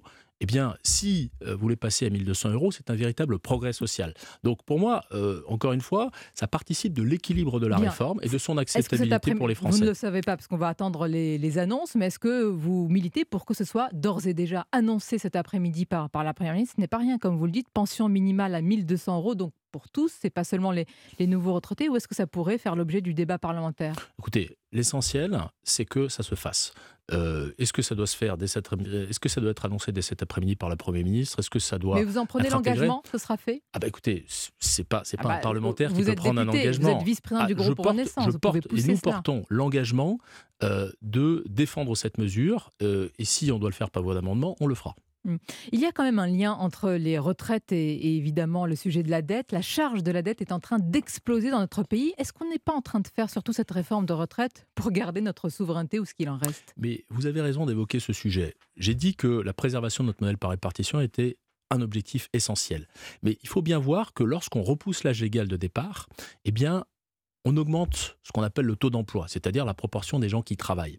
Or, augmenter le taux d'emploi, et en particulier le taux d'emploi des seniors, qui est plus faible en France qu'ailleurs. Vrai débat. hein. c'est La 30 gauche euh, C'est vaut- c'est Oui. 33% le taux d'emploi chez nous, c'est 70%, voire 80% dans d'autres pays qui ont fait cette réforme euh, des retraites et qui ont repoussé l'âge Mais légal ce de n'est pas départ. entendu, ça, Marc Ferracci. Vous Oui. pensez que les syndicats ne comprennent pas cet argument, Je ne comprennent pas cette je, urgence? Je pense qu'ils le comprennent, mais Ah bon? eux, ils ont peut-être une vision qui est centrée sur le système de retraite. Nous, nous avons une responsabilité politique, et vous l'avez très bien dit. Pardon, les syndicats aussi ont une responsabilité. Est-ce qu'ils, est-ce qu'ils comprennent l'enjeu, selon vous, du moment et de cette réforme des retraites? Écoutez, je ne vais pas répondre à leur place. Ce que je veux vous dire, c'est que l'enjeu, c'est aussi de créer plus de richesses et donc de travailler plus nombreux et plus longtemps pour dégager des marges de manœuvre. Ça ne veut pas dire que l'argent des cotisations en retraite va financer autre chose. Je le dis, Ah, tr- je le dis attendez, très ça- clairement. Ça je veut dis dire très quoi clairement. Ça va pas financer l'hôpital, Ça veut dire que quand vous êtes, ça veut dire que quand vous êtes plus nombreux à travailler, non seulement vous payez plus de cotisations en retraite, et ça c'est bon pour le système de retraite, mais vous payez aussi plus de cotisations maladie, vous payez plus d'impôts, et ça, ça dégage des ressources pour financer tout le reste.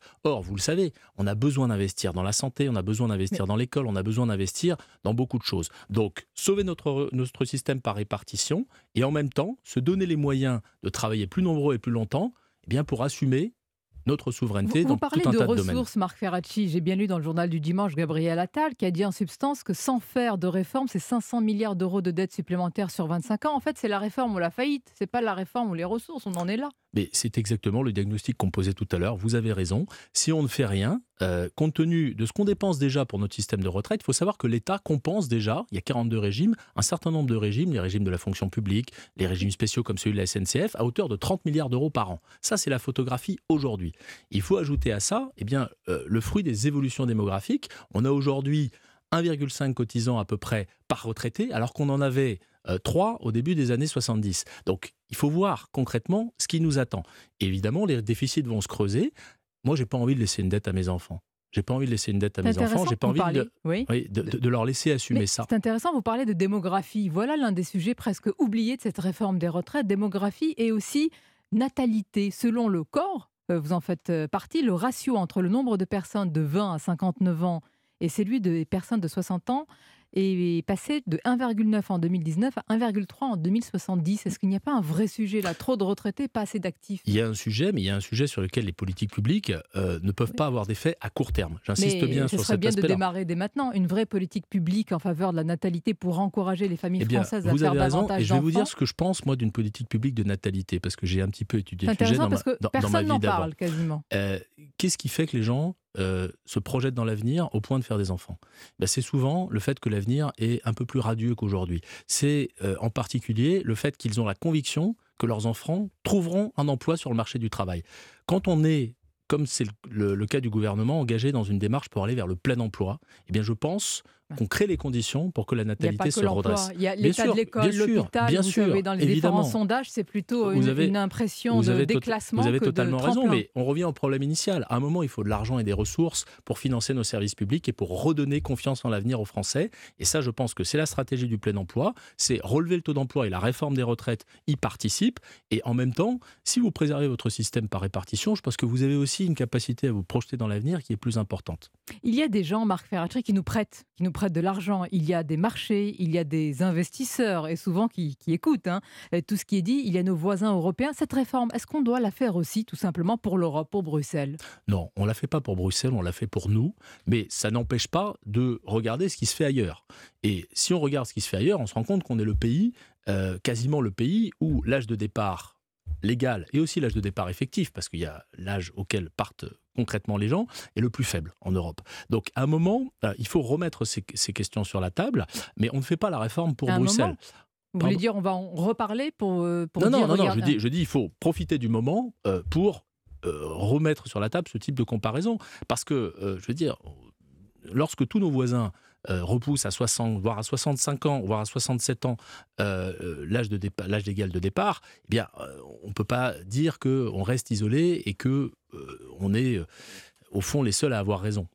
Euh, vous avez dit tout à l'heure que c'est une réforme, on va conclure sur cela pour sauver ou sauvegarder notre système. Est-ce que ce sera la dernière réforme des retraites avant la prochaine? Écoutez, euh, C'est toujours comme ça. C'est c'est On pourrait exactement se ce qu'on se retrouver dans disait. quelques Euh, années. C'est votre question du début. Moi, je crois euh, dans euh, l'intelligence collective. Le Conseil d'orientation des retraites nous dit que à horizon 2070, on a une trajectoire de notre système euh, qui est une trajectoire de déficit. On sait que si on fait cette réforme, eh bien, on va contrarier cette trajectoire. Maintenant, il peut se passer plein de choses. Vous vous en souvenez, la dernière réforme des retraites, en mars 2020, on Mhm. était en train de la discuter au Parlement, le Covid est arrivé. On a payé dans le quinquennat précédent pour savoir que rien ne se passe jamais comme prévu. Néanmoins, La meilleure information dont on dispose, elle ressort de cette intelligence collective, les travaux du Conseil d'orientation des retraites et de tous ceux qui s'intéressent au sujet. Moi, je suis confiant sur le fait qu'on préserve notre système pour les prochaines décennies, jusqu'en 2070, c'est ça l'horizon, euh, si on fait correctement le travail. Eh bien, on verra cela à l'épreuve des faits et peut-être, peut-être de la rue avec l'annonce des syndicats après tout à l'heure les annonces de la Première ministre. Merci Marc Merci Ferracci. Bonne journée à vous ainsi qu'à nos auditeurs. Merci. Merci Marc Ferracci, merci Sonia Mabrouk. Alors justement, pourquoi est-ce qu'il devrait passer pour un réglage, une mise à jour du système des retraites? Ça passe pour une régression sociale. Cette réforme des retraites, en a-t-on besoin? Est-elle juste? Et si on mettait les patrons à contribution? Autant de questions qu'on va se poser dans le club de la presse Europa dans quelques minutes avec nos deux éditorialistes du jour, François Calfon, Mathieu Bocoté. À tout de suite. Europe Matin. 7h, 9h, Dimitri Pavlenko. 8h31 sur Europe 1, le journal permanent Christophe Lamar. Le jour J pour la présentation de la réforme des retraites, Elisabeth Borne en dévoilera les détails au cours d'une conférence de presse cet après-midi. On s'achemine vers un report de l'âge légal de départ à 64 ans. La durée de cotisation passerait à 43 annuités en 2035. Le texte prévoit un aménagement pour les carrières longues. Les salariés qui ont commencé à travailler à 18 ans pourraient partir plus tôt. Quant au minimum retraite, il serait fixé à 1200 euros par mois pour une carrière complète. De quoi obtenir le soutien de la droite à l'Assemblée sans passer par le 49-3. Éric Ciotti, le président LR, se dit prêt à voter la réforme, mais au sein des Républicains, il reste des voix discordantes, Alexandre Chauveau. Oui, il serait une quinzaine susceptible de voter contre le texte, parmi eux Aurélien Pradier ou Raphaël Schellenberger qui attendent encore davantage de concessions de la part du gouvernement, notamment sur la priorité donnée aux 43 années de cotisation par rapport au recul de l'âge légal de départ à la retraite. Pierre-Henri Dumont, député LR du Pas-de-Calais. S'il n'y a pas dans le texte au final la possibilité donnée à ceux qui ont tout leur trimestre de partir sans décote avant l'âge légal, la possibilité pour que je vote contre ce texte est de 100%. Alors leur opinion est certes minoritaire, mais elle incarne la grande liberté de vote au sein du groupe LR, tous les députés ayant fait campagne pendant les législatives sur leur nom plutôt que sur l'image du parti. Ces voix en moins ne devraient cependant pas empêcher le texte d'être voté, puisque 39 des 62 voix que compte LR suffiraient au gouvernement pour obtenir une majorité absolue. Mais le scénario auquel la droite se prépare, c'est un recours de l'exécutif au 49-3 pour faire face à la probable obstruction du RN et de la NUP. Cela priverait ainsi l'Assemblée de tout vote et dispenserait les républicains d'adopter une position Alexandre Chauveau du service politique d'Europe 1. Cette réforme provoque déjà la fronde des syndicats, réunion des principales centrales dans l'après-midi après la présentation de la Première ministre pour préparer la riposte. Il s'agira de déterminer un calendrier de mobilisation, première journée d'action prévue le 19 ou le 24 janvier. Le gouvernement devrait faire un geste en faveur des détenteurs d'un livret d'épargne. Le taux du livret A pourrait passer de 2 à 3,3 voire 3,4% dans les prochaines semaines. Même chose pour le livret de développement durable et solidaire. Le bon pourrait être plus spectaculaire, plus spectaculaire pour le livret d'épargne populaire, plus 6%. C'était attendu avec la fin de la remise carburant. Les prix repartent à la hausse à la pompe, plus 15 centimes d'euros en moyenne, 1,89€ pour un litre de gasoil, 1,85€ pour le samplon 95, moyenne des prix relevés dans tout le pays. Hausse également du tarif des TGV et des trains intercités de 5% en moyenne, augmentation supportée essentiellement par les voyageurs non détenteurs d'un abonnement ou d'une carte de réduction. Les déplacements professionnels et de dernière minute sont également concernés par cette hausse. Le recul marqué de l'épidémie de Covid, admission dans les hôpitaux ou dans les services de soins critiques, tous les indicateurs sont en baisse. Près de 50% de contamination en moins sur une semaine. Reflux également de la vague de bronchiolite et de grippe. Les urgences de l'hôpital de Pontoise frappées par une autre vague et celle des arrêts maladie. 90% du personnel a déposé la blouse. Les soignants épuisés dénoncent leurs conditions de travail et le manque d'effectifs. Les urgences restent ouvertes, mais les patients les moins critiques sont réorientés vers d'autres services. Une réunion est prévue aujourd'hui avec la direction. Enfin, Hugo Loris et l'équipe de France, c'est fini. Le gardien aux 145 sélections, sélections avec les Bleus tire sa révérence. À 36 ans, le capitaine rend son brassard pour se consacrer entièrement à sa carrière avec son club de Tottenham. Merci beaucoup Christophe Lamar. Le temps, Anissa a dit gris et doux. Oui, alors gris, gris, gris, presque partout. Parce qu'on a du ciel gris sur le Grand Est aujourd'hui, ce matin en tout cas, des Hauts-de-France jusqu'au nord de l'Auvergne, en passant par l'Alsace, la Bourgogne, la Franche-Comté, c'est gris et sec. La nouvelle perturbation, elle arrive par l'ouest, donc ce matin c'est sur la Normandie, Basse-Normandie, Bretagne, euh, Pays de la Loire, sur la Vendée, le centre, le Poitou. Là, nous avons des averses ce matin et qui, au fil des heures, vont avancer, se diriger vers l'est de la France pour cet après-midi se retrouver ces averses sur les Hauts-de-France, la région parisienne, euh, l'ouest de la Bourgogne et le nord de l'Auvergne. Ailleurs, bah, ailleurs, on garde beaucoup de nuages, beaucoup de vent sur euh, le nord-ouest du pays et dans le sud, c'est toujours très agréable. Des Pyrénées à la Côte d'Azur, en passant par le pourtour méditerranéen, on a toujours un peu de vent, moins qu'hier. Des rafales à 60 km/h sur les côtes varoises et la Corse, mais toujours beaucoup de soleil. 7 à Nancy cet après-midi, 9 à Lyon, 10 à Dijon, 11 à Paris et Limoges, 13 à Brest, 16 à Nice et jusqu'à 18 degrés pour Ajaccio. Merci beaucoup Anissa Dadi. 8h35. 7h, 9h. Europe Matin. Les signatures européennes, exceptionnellement, elle est toute seule aujourd'hui. C'est Emmanuel Ducrot du journal L'Opinion. Bonjour Emmanuel. Et bonjour Dimitri et bonjour à tous. Et bon, salut Yann Moix. On peut penser à lui, mais il est en vacances. Il se repose. Il a bien le droit. Vous nous parlez ce matin des bonnes nouvelles environnementales. Ça n'est pas si fréquent. Eh bien, il y en a une qui nous est tombée hier. Elle nous vient du panel de scientifiques qui travaillent sur le trou de la couche d'ozone pour le compte des Nations Unies. La couche d'ozone si longtemps menacée. On se rappelle, c'était le grand truc dans les années 90. Eh bien, le trou est en train de se boucher. Alors pour ceux qui n'en ont pas entendu parler, parce qu'effectivement on n'en parle plus, la couche d'ozone. Hein, c'est cette épaisseur de gaz qui protège la Terre contre les radiations solaires dangereuses comme les ultraviolets. Et dans les années 80, on avait commencé à s'inquiéter de la formation d'un trou dans mm. cette couche d'ozone. Euh, selon les experts qui travaillent pour le compte de l'ONU, ce trou est donc en bonne voie pour se reconstituer en quatre décennies. Je cite, Si les politiques actuelles restent en place, la couche d'ozone devrait retrouver euh, les valeurs de 1980 avant l'apparition du trou dans la couche d'ozone d'ici 2066 au-dessus de l'Antarctique, 2045 au-dessus de l'Arctique et 2040 dans le reste du monde. Ça, c'est ce que dit l'ONU Environnement.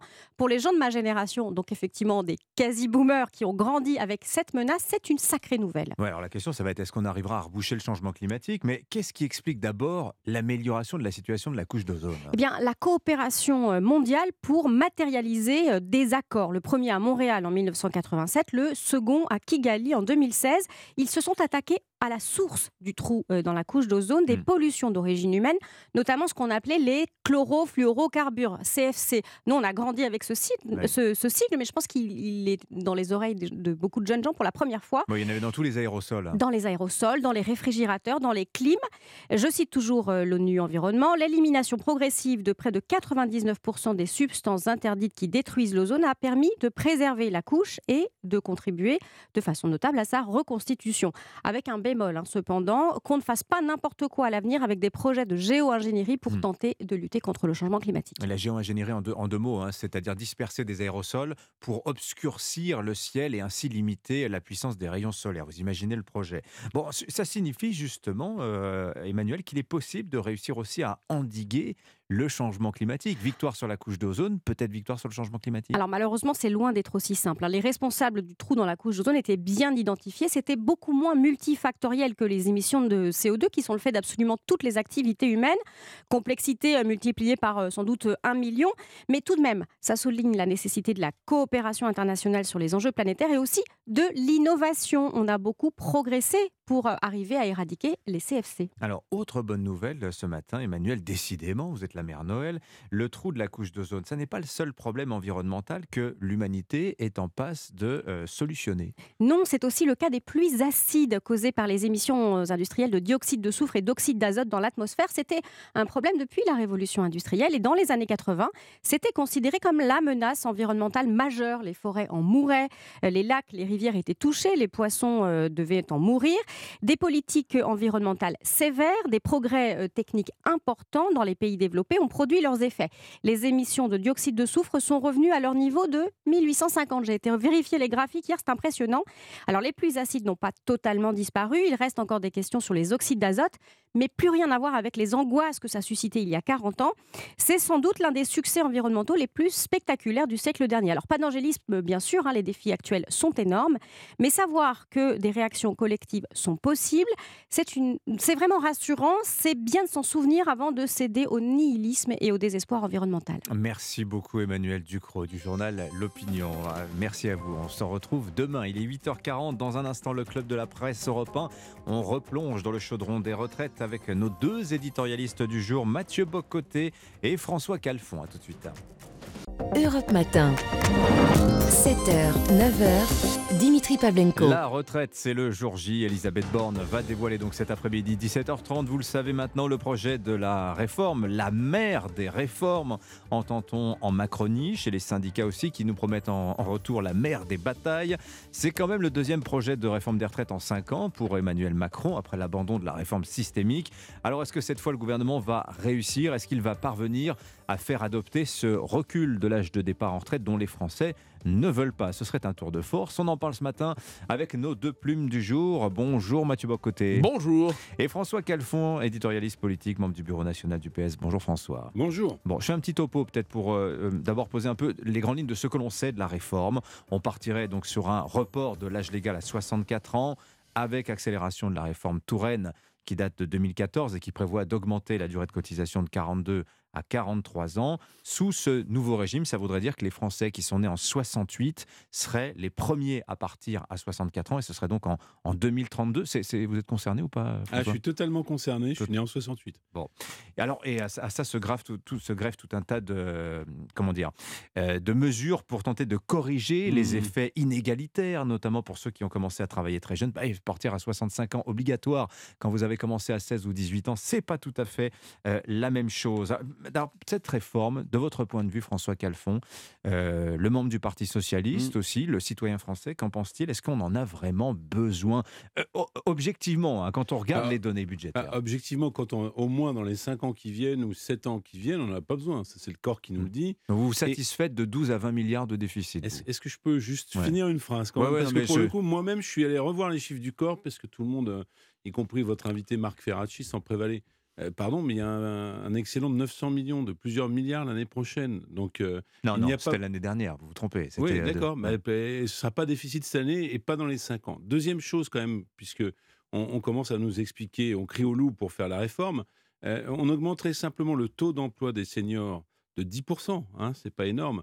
on se... si, c'est énorme. Hein. Bah non, c'est pas énorme, je veux dire comment on permettrait tout à fait d'avoir une pérennité du financement des systèmes pour plus de 10 ans sachant que de façon on rééchelonne régulièrement, c'est le sens même de la réforme Touraine, puisque vous me demandez ce que les socialistes euh, en pensent, euh, il y avait un mécanisme de revoyure euh, qui permet de tenir compte de l'évolution de la démographie. Je donne cet exemple de l'emploi des seniors. Pourquoi? Parce que j'entendais M. Ferracci sur votre antenne, comme ça ceux qui nous écoutent ont une continuité entre la chronique et maintenant, dire bah, plus on va mettre finalement l'âge de départ le plus loin possible, plus le taux d'emploi va, euh. Bah, c'est un petit peu comme l'histoire sur les médecins avec euh, la démographie médicale numerus clausus. Non, euh, on peut faire et on doit faire, voilà, ce que, une mesure très simple qui permettrait d'augmenter le taux d'emploi des seniors et, donc de euh, permettre, puisqu'il n'y a qu'un tiers des seniors entre 55 et 64 ans qui travaillent. Non, c'est entre 60 et 64. Entre 60 et 64 ans qui travaillent, euh, simplement en appliquant ce qu'on fait pour les personnes en situation de handicap, c'est-à-dire une obligation d'emploi, ce qui n'a jamais été fait et ce qui mm. n'est pas encore fait dans cette réforme, puisque si vous avez un vague agenda en entreprise euh, sur la question des seniors sans aucune contrainte, alors à ce moment-là, vous n'avez aucune sanction et c'est encore quelque chose à l'éduque, puisque bien sûr, le sujet est tabou pour le MEDEF. Mais peut-être laissons euh, euh, la parole à la controverse et je préciserai les autres aspects de la réforme.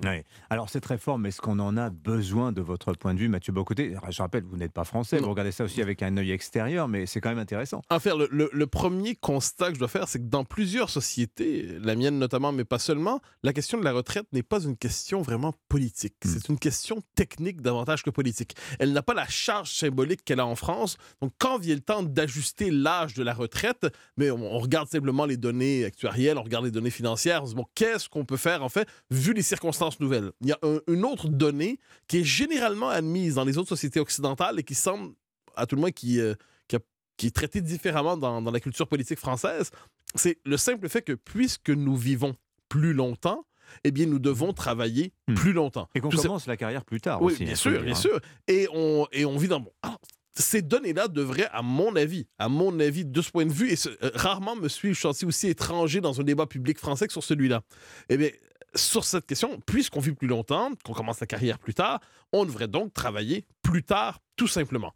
Or, or, apparemment, cette espèce de, calcul simple n'est pas accepté comme tel. Alors, je vois dans le débat public, certains disent, bon, 64 ans, c'est un petit pas déjà, et un petit pas, c'est toujours mieux que la stagnation, ne rien faire. J'entends. Euh, mais quand on regarde, vraiment quand on compare avec les autres pays européens, quand on voit que dans plusieurs cas, c'est non seulement 65, mais 67, quand dans plusieurs cas, il y a des, des mesures li- libérales, pour le dire ainsi, qui permettent d'étendre toujours l'âge de la retraite pour euh, le- l'emploi des seniors de manière ou de l'autre, j'ai l'impression qu'on est devant une retraite qui est assez minimaliste et qui exige pourtant, paradoxalement, un capital politique immense. Donc toute cette énergie, toute cette volonté politique pour une retraite qui, dans d'autres circonstances, pourrait passer pour une forme d'ajustement technique. Alors là encore, moi, je ne suis pas contre toute réforme des retraites, puisqu'on est pour un départ à 62 ans, mais euh, c'est une sorte de, de- de barrière symbolique. L'âge de départ, c'est profondément inégalitaire. Hmm. Parce qu'en réalité, il faut prendre, c'était le sens de la réforme Touraine. Attendez, ça- attendez, ça, il y a deux choses. Moi, on va l'aspect inégalitaire, on, on va Bah, pouvoir en parler. mais- important. Mais euh, moi, ce qui me frappe, c'est qu'il y a cette... On Ça a- favorise, si vous voulez, les cadres, pour Oui. parler simplement, qui sont rentrés tardivement sur le Oui. marché du travail, et ça, défavorise, oui. et ça défavorise ceux qui rentrent précocement sur le marché du travail. Alors, vous avez vu Sachant que que, le gouvernement- de vie en bonne santé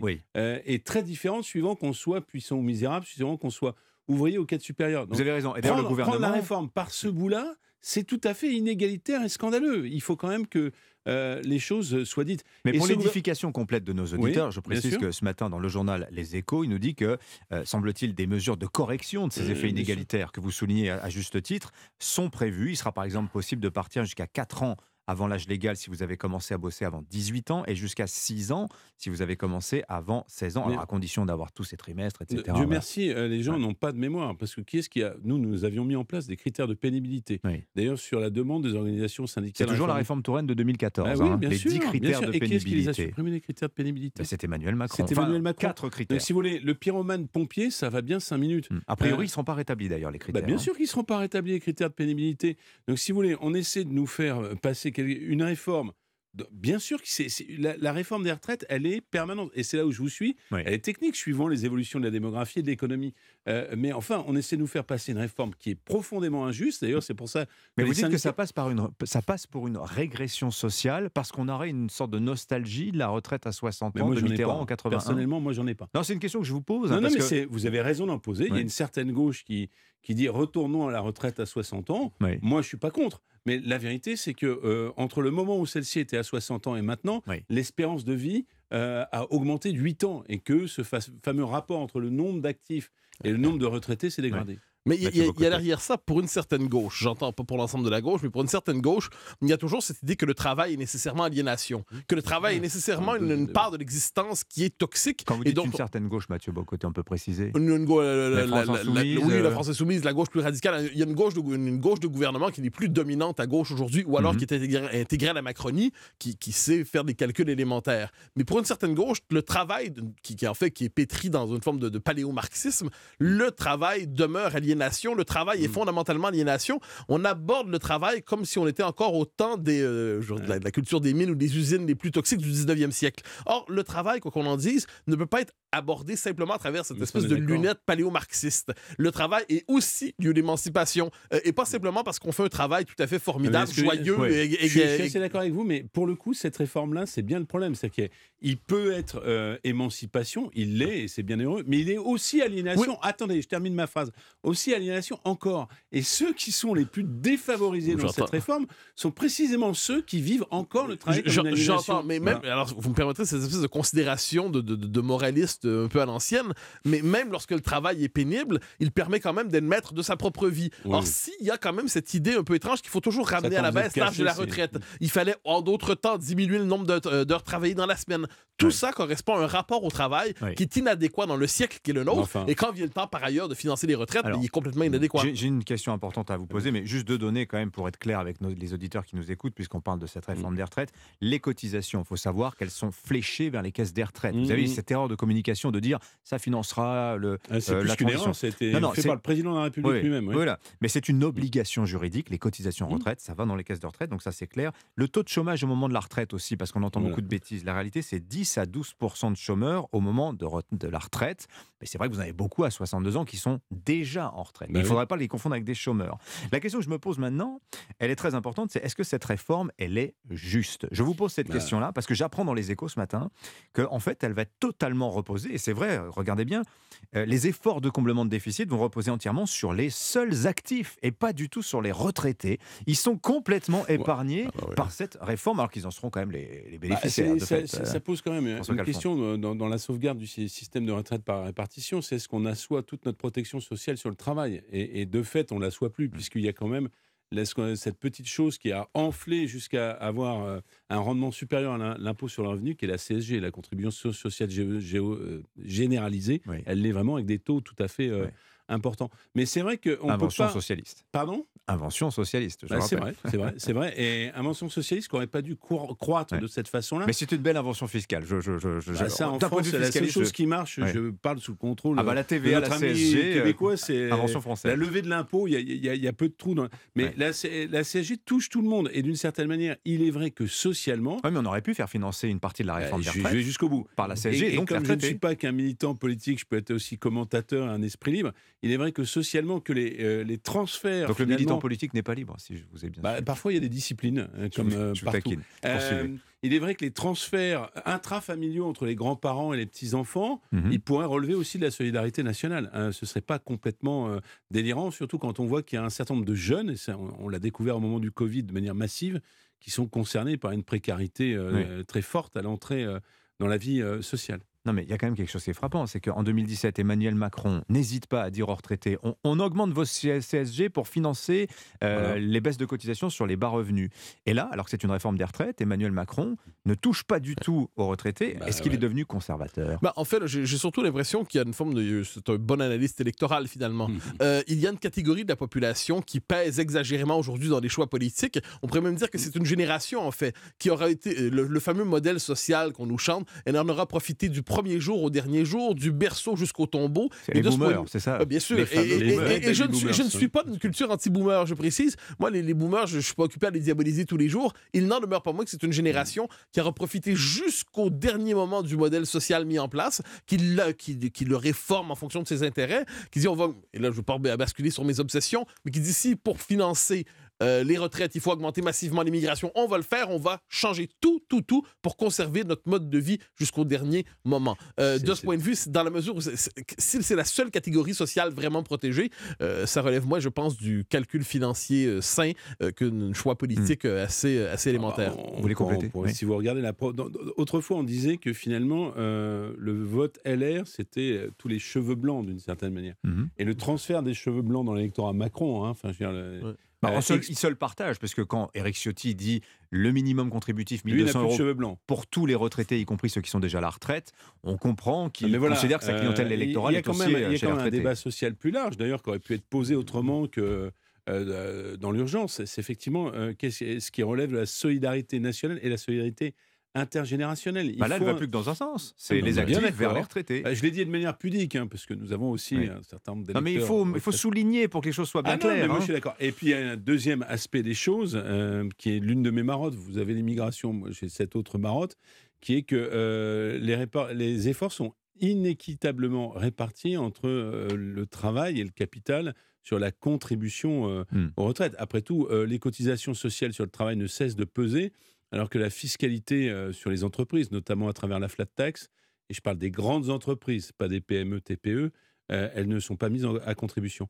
Alors, ça moi, je trouve la flat tax. culotté de Oui. la part Ça pouvait être un point de cotisation patronale en plus. C'est ce que Exactement. proposait François Bayrou Bah, euh, ce tout- lundi. bah, je, je- vous voyez comme quoi il n'y a pas que des paléo-marxistes qui proposent que les efforts so- soient équitablement euh, répartis. Hmm. Est-ce qu'Emmanuel Macron, s'il euh, échoue sur les retraites, pourra réformer derrière, je rappelle l'agenda législatif, immigration, nucléaire, justice, etc. Non, en fait, c'est la- d'autant que c'est probablement la, la seule réforme qui le passionne véritablement, qui correspond à ses convictions. Donc, s'il échoue sur cela, il échoue sur... Et c'est- on y revient au point de départ de l'analyse. C'est la charge politico-symbolique associée à la, à la réforme de retraite est telle qu'il doit désormais la réussir, même si elle est d'ailleurs- probablement minimaliste de son point de vue, parce que sinon, ça handicape le reste d'un quinquennat, et d'autant qu'on ne sait pas exactement dans quelle direction va ce quinquennat. Si en plus il échoue sur la seule réforme à laquelle il tient véritablement et qui correspond à la volonté, aux préférences de son, son électorat, eh ben là, ça devient une catastrophe et ça devient un très, très long quinquennat. Merci euh, tous les deux, Mathieu Bocoté, François Calfon. Merci pour vos lumières, vos regards croisés. C'était très intéressant. Euh, la réforme des retraites, rendez-vous, je vous rappelle, donc 17h30 pour la présentation de la réforme. Les syndicats se voient juste après. On en parlera évidemment dans Europe Midi et ce soir dans Punchline avec euh, Laurence Ferrari. Quant à Philippe Vandel, apparemment, il s'est perdu dans les couloirs d'Europe 1. On, on le petit Philippe à la caisse centrale. En attendant, je vous dis donc à demain, mais rassurez-vous, Culture Média sur Europe 1 arrive dans un instant, 8h57.